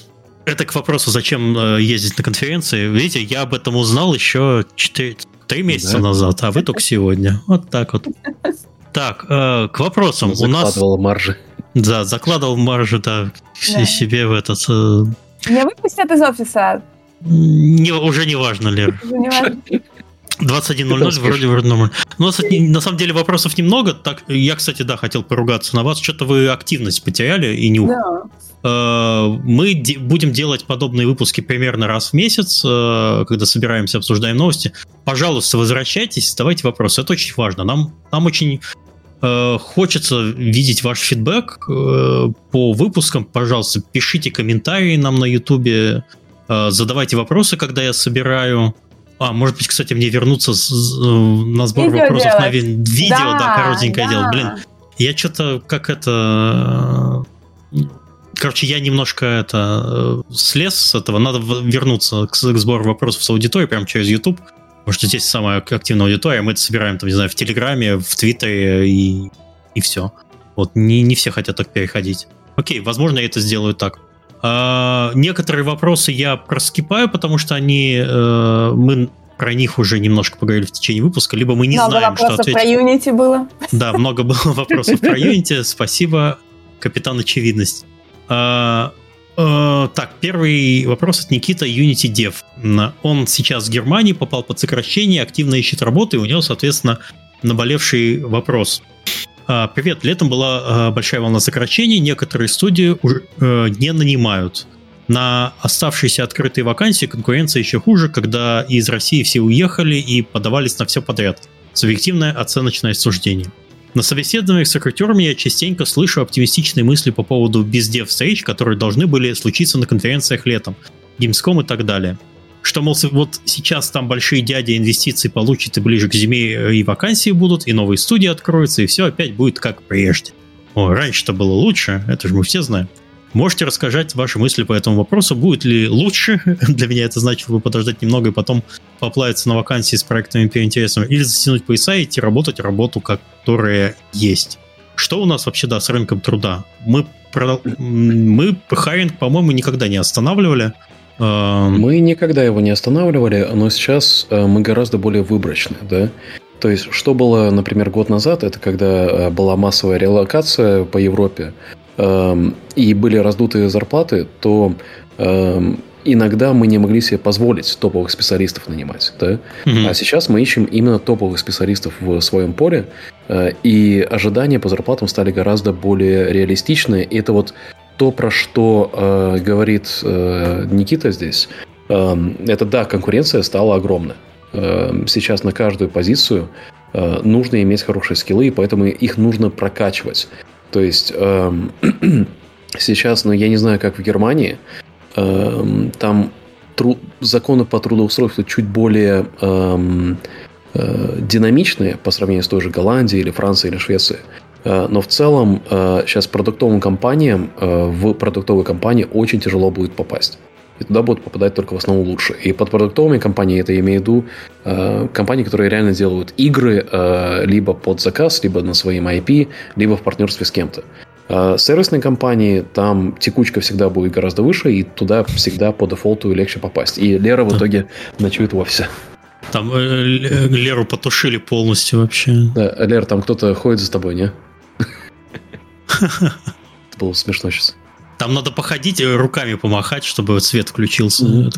Каждый раз, каждый раз радует. Окей. Ну, uh... типа, отдельного совета у меня нету на самом деле, э, как с этим быть. Это, это просто реальность того, что свободный рынок, э, в который нахлынуло э, больше э, кадров, э, и зарплаты сравнялись, э, стали более реалистичными, э, uh-huh. и люди, э, ну как, э, свободная экономика сама себя корректирует. Окей, okay, хорошо. Uh, опять к тебе, Алекс, вопрос от Дарьи. Uh, привет, Алекс, читала твою статью про игры, которые Tiny Build хотели бы видеть. Это, кстати, не статья, это был Profit Warning, uh, насколько я помню. Или ты еще отдельно статью выпускал? Я еще отдельно про это писал в целом. А, окей. Хорошо, получается, теперь вы будете звать только песочницы на тысячу часов, значит ли это, что другим жанрам отправлять пич смысла нет? Uh, на самом деле, это такой контринтуитивно, да, когда об этом говоришь. Типа, ну, когда думаешь тысяча часов, ну, песочница. Не совсем. То есть, давайте вот, например... все выпускать только хиты и зарабатывать на этом деньги. Mm. Отличная ну, же просто... идея. А не хиты не выпускать. Слушай, гениально. Но есть прямая корреляция между э, долгосрочными хитами э, и играми, в которых люди проводят большинство времени. Э, то есть, если посмотреть на наш топ десять, типа вне распродаж, например, э, у нас там и вне запусков, у нас всегда есть игры, которым ну, пять-семь лет. Э, и... Mm-hmm. Это игры, которые сейчас на автопилоте зарабатывают ну, чистый профит. У нас есть несколько разработчиков, которые просто живут на пассивной прибыли с этих э, продаж. Да, да.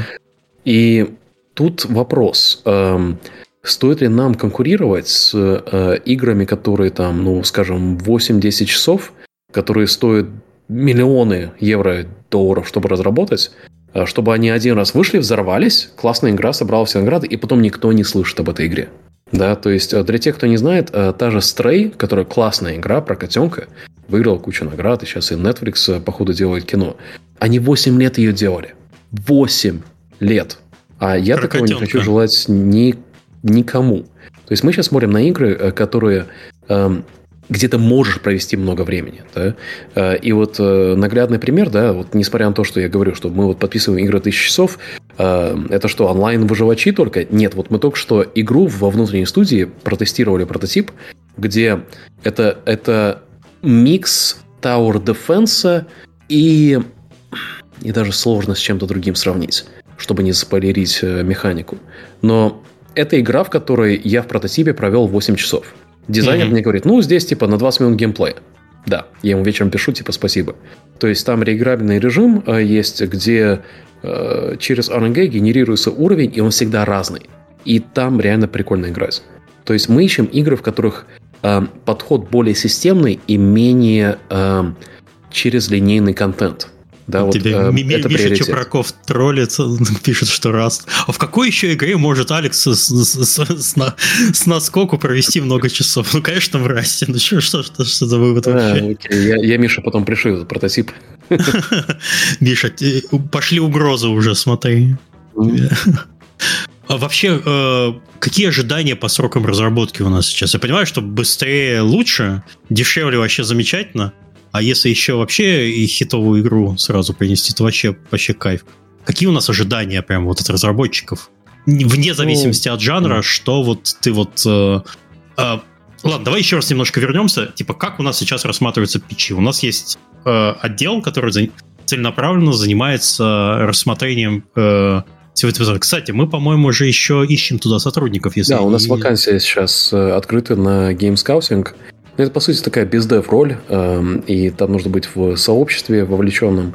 Э, мы ищем, расширяем это направление. Но здесь, понимаешь, э, обрабатывать пичи – это одно, типа то, что нам приходит, а другое – это искать игры и активно быть вовлеченным в сообщество геймдева. Э, и тут э, вот на тему того же Gamescom, да, по Gamescom идешь, и видно, там студенты, типа, которые только вот работают над первой игрой, работают примерно над одним и тем же. Там нарративная игра, там с видом сверху, с каким-нибудь дефолтным контроллером, где mm-hmm. вот что-то вот так вот, вот у меня здесь демка на двадцать минут, что тебе нужно, чтобы сделать э, игру на тысячу часов? Нет, игра на, на четыре часа. Ну окей, ну окей. Но там часто видно у начинающих разработчиков, что э, игры они делают, я поиграл в это, это и это, и хочу вот сделать что-то свое в похожем жанре. Да, но это, не это, хочу это работать неплохо. восемь лет над этим, как над строем, да? Угу.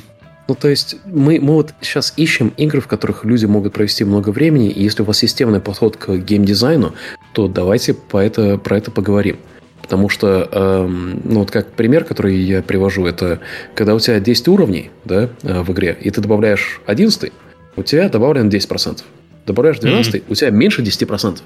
Добавляешь тринадцатый, у тебя там сколько, восемь целых девять десятых процента, по-моему. И у тебя, ну, выхлоп твоей работы становится меньше, когда достиг определенного количества контента.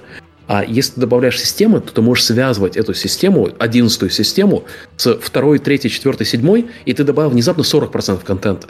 То он добавил еще одну систему сверху этого, и ты добавил еще больше. Mm-hmm. И если смотреть вот в направлении тех же рогаликов, тех же там Nuclear Throne'ов, этих базиков, айзеков, это вот игры, на которые нужно смотреть. Потому что там, да, там куча работы, но эта куча работы скейлится. Ты добавляешь один айтем, который может поменять себе всю игру. Угу. Это вот пример не песочницы. Вот. Так что э, пишите. Э, у нас есть э, на сайте тайни билд точка ком форма для сабмита ваших проектов. Э, сабмите сразу на английском. Я вот каждый раз на это натыкаюсь. Очень многие люди нам пишут на русском, а потом удивляются, почему их не отвечают. Это проблема не, не потому, что там э, э, проблема с русским языком. Проблема в том, что человек, который у нас сидит на печах, он англичанин. Вот у нас в, в компании русскоговорящих, вот те, которые заняты в, э, в паблишинг-отделе, я бы не сказал, что у нас прям большой процент. Когда, когда компания была маленькая, когда я приходил, там пятнадцать человек, это было много. Мы выросли, у нас сейчас, по-моему, сто двадцать человек в паблишинг-отделе, и там, ну, не, не такой-то уж большой процент. А вся коммуникация внутри компании, она настроена на английском языке. Все письма пишутся на английском. Если только ты, конечно, в личку не идешь кому-нибудь там в Slack'е, ты можешь спокойно по-русски поговорить с нужным тебе человеком. Но в целом весь процесс у нас наложен на английском языке. Так что не стесняйтесь, переводите. И если не уверены в своем английском, скормите это чат джи пи ти. Потом вот, он, да. он отлично фиксит все ошибки. Я это постоянно делаю, при, если мне надо написать деловое письмо, даже короткое. Я потом ему говорю, пофикси мне грамматику, пожалуйста. Он мне там все переправляет. Замечательно. Э-э- совет, не стесняйтесь. Э-э- но пишите, пожалуйста, на английском, потому что это нам упростит процесс рассмотрения вашей э- заявки, которых приходит много в течение, в течение дня, в течение недели э, у вас есть конкуренция. А чтобы не создавать себе проблемы, лучше идти по пути наименьшего сопротивления. А также, опять вот, я порекламирую, как пичить игры, потому что рубрика у нас каждый месяц на канале, в, в которой мы смотрим ваши пичи, советуем, э, что, что сделать лучше с игрой, с пичом. Это с продюсерами Tiny Build.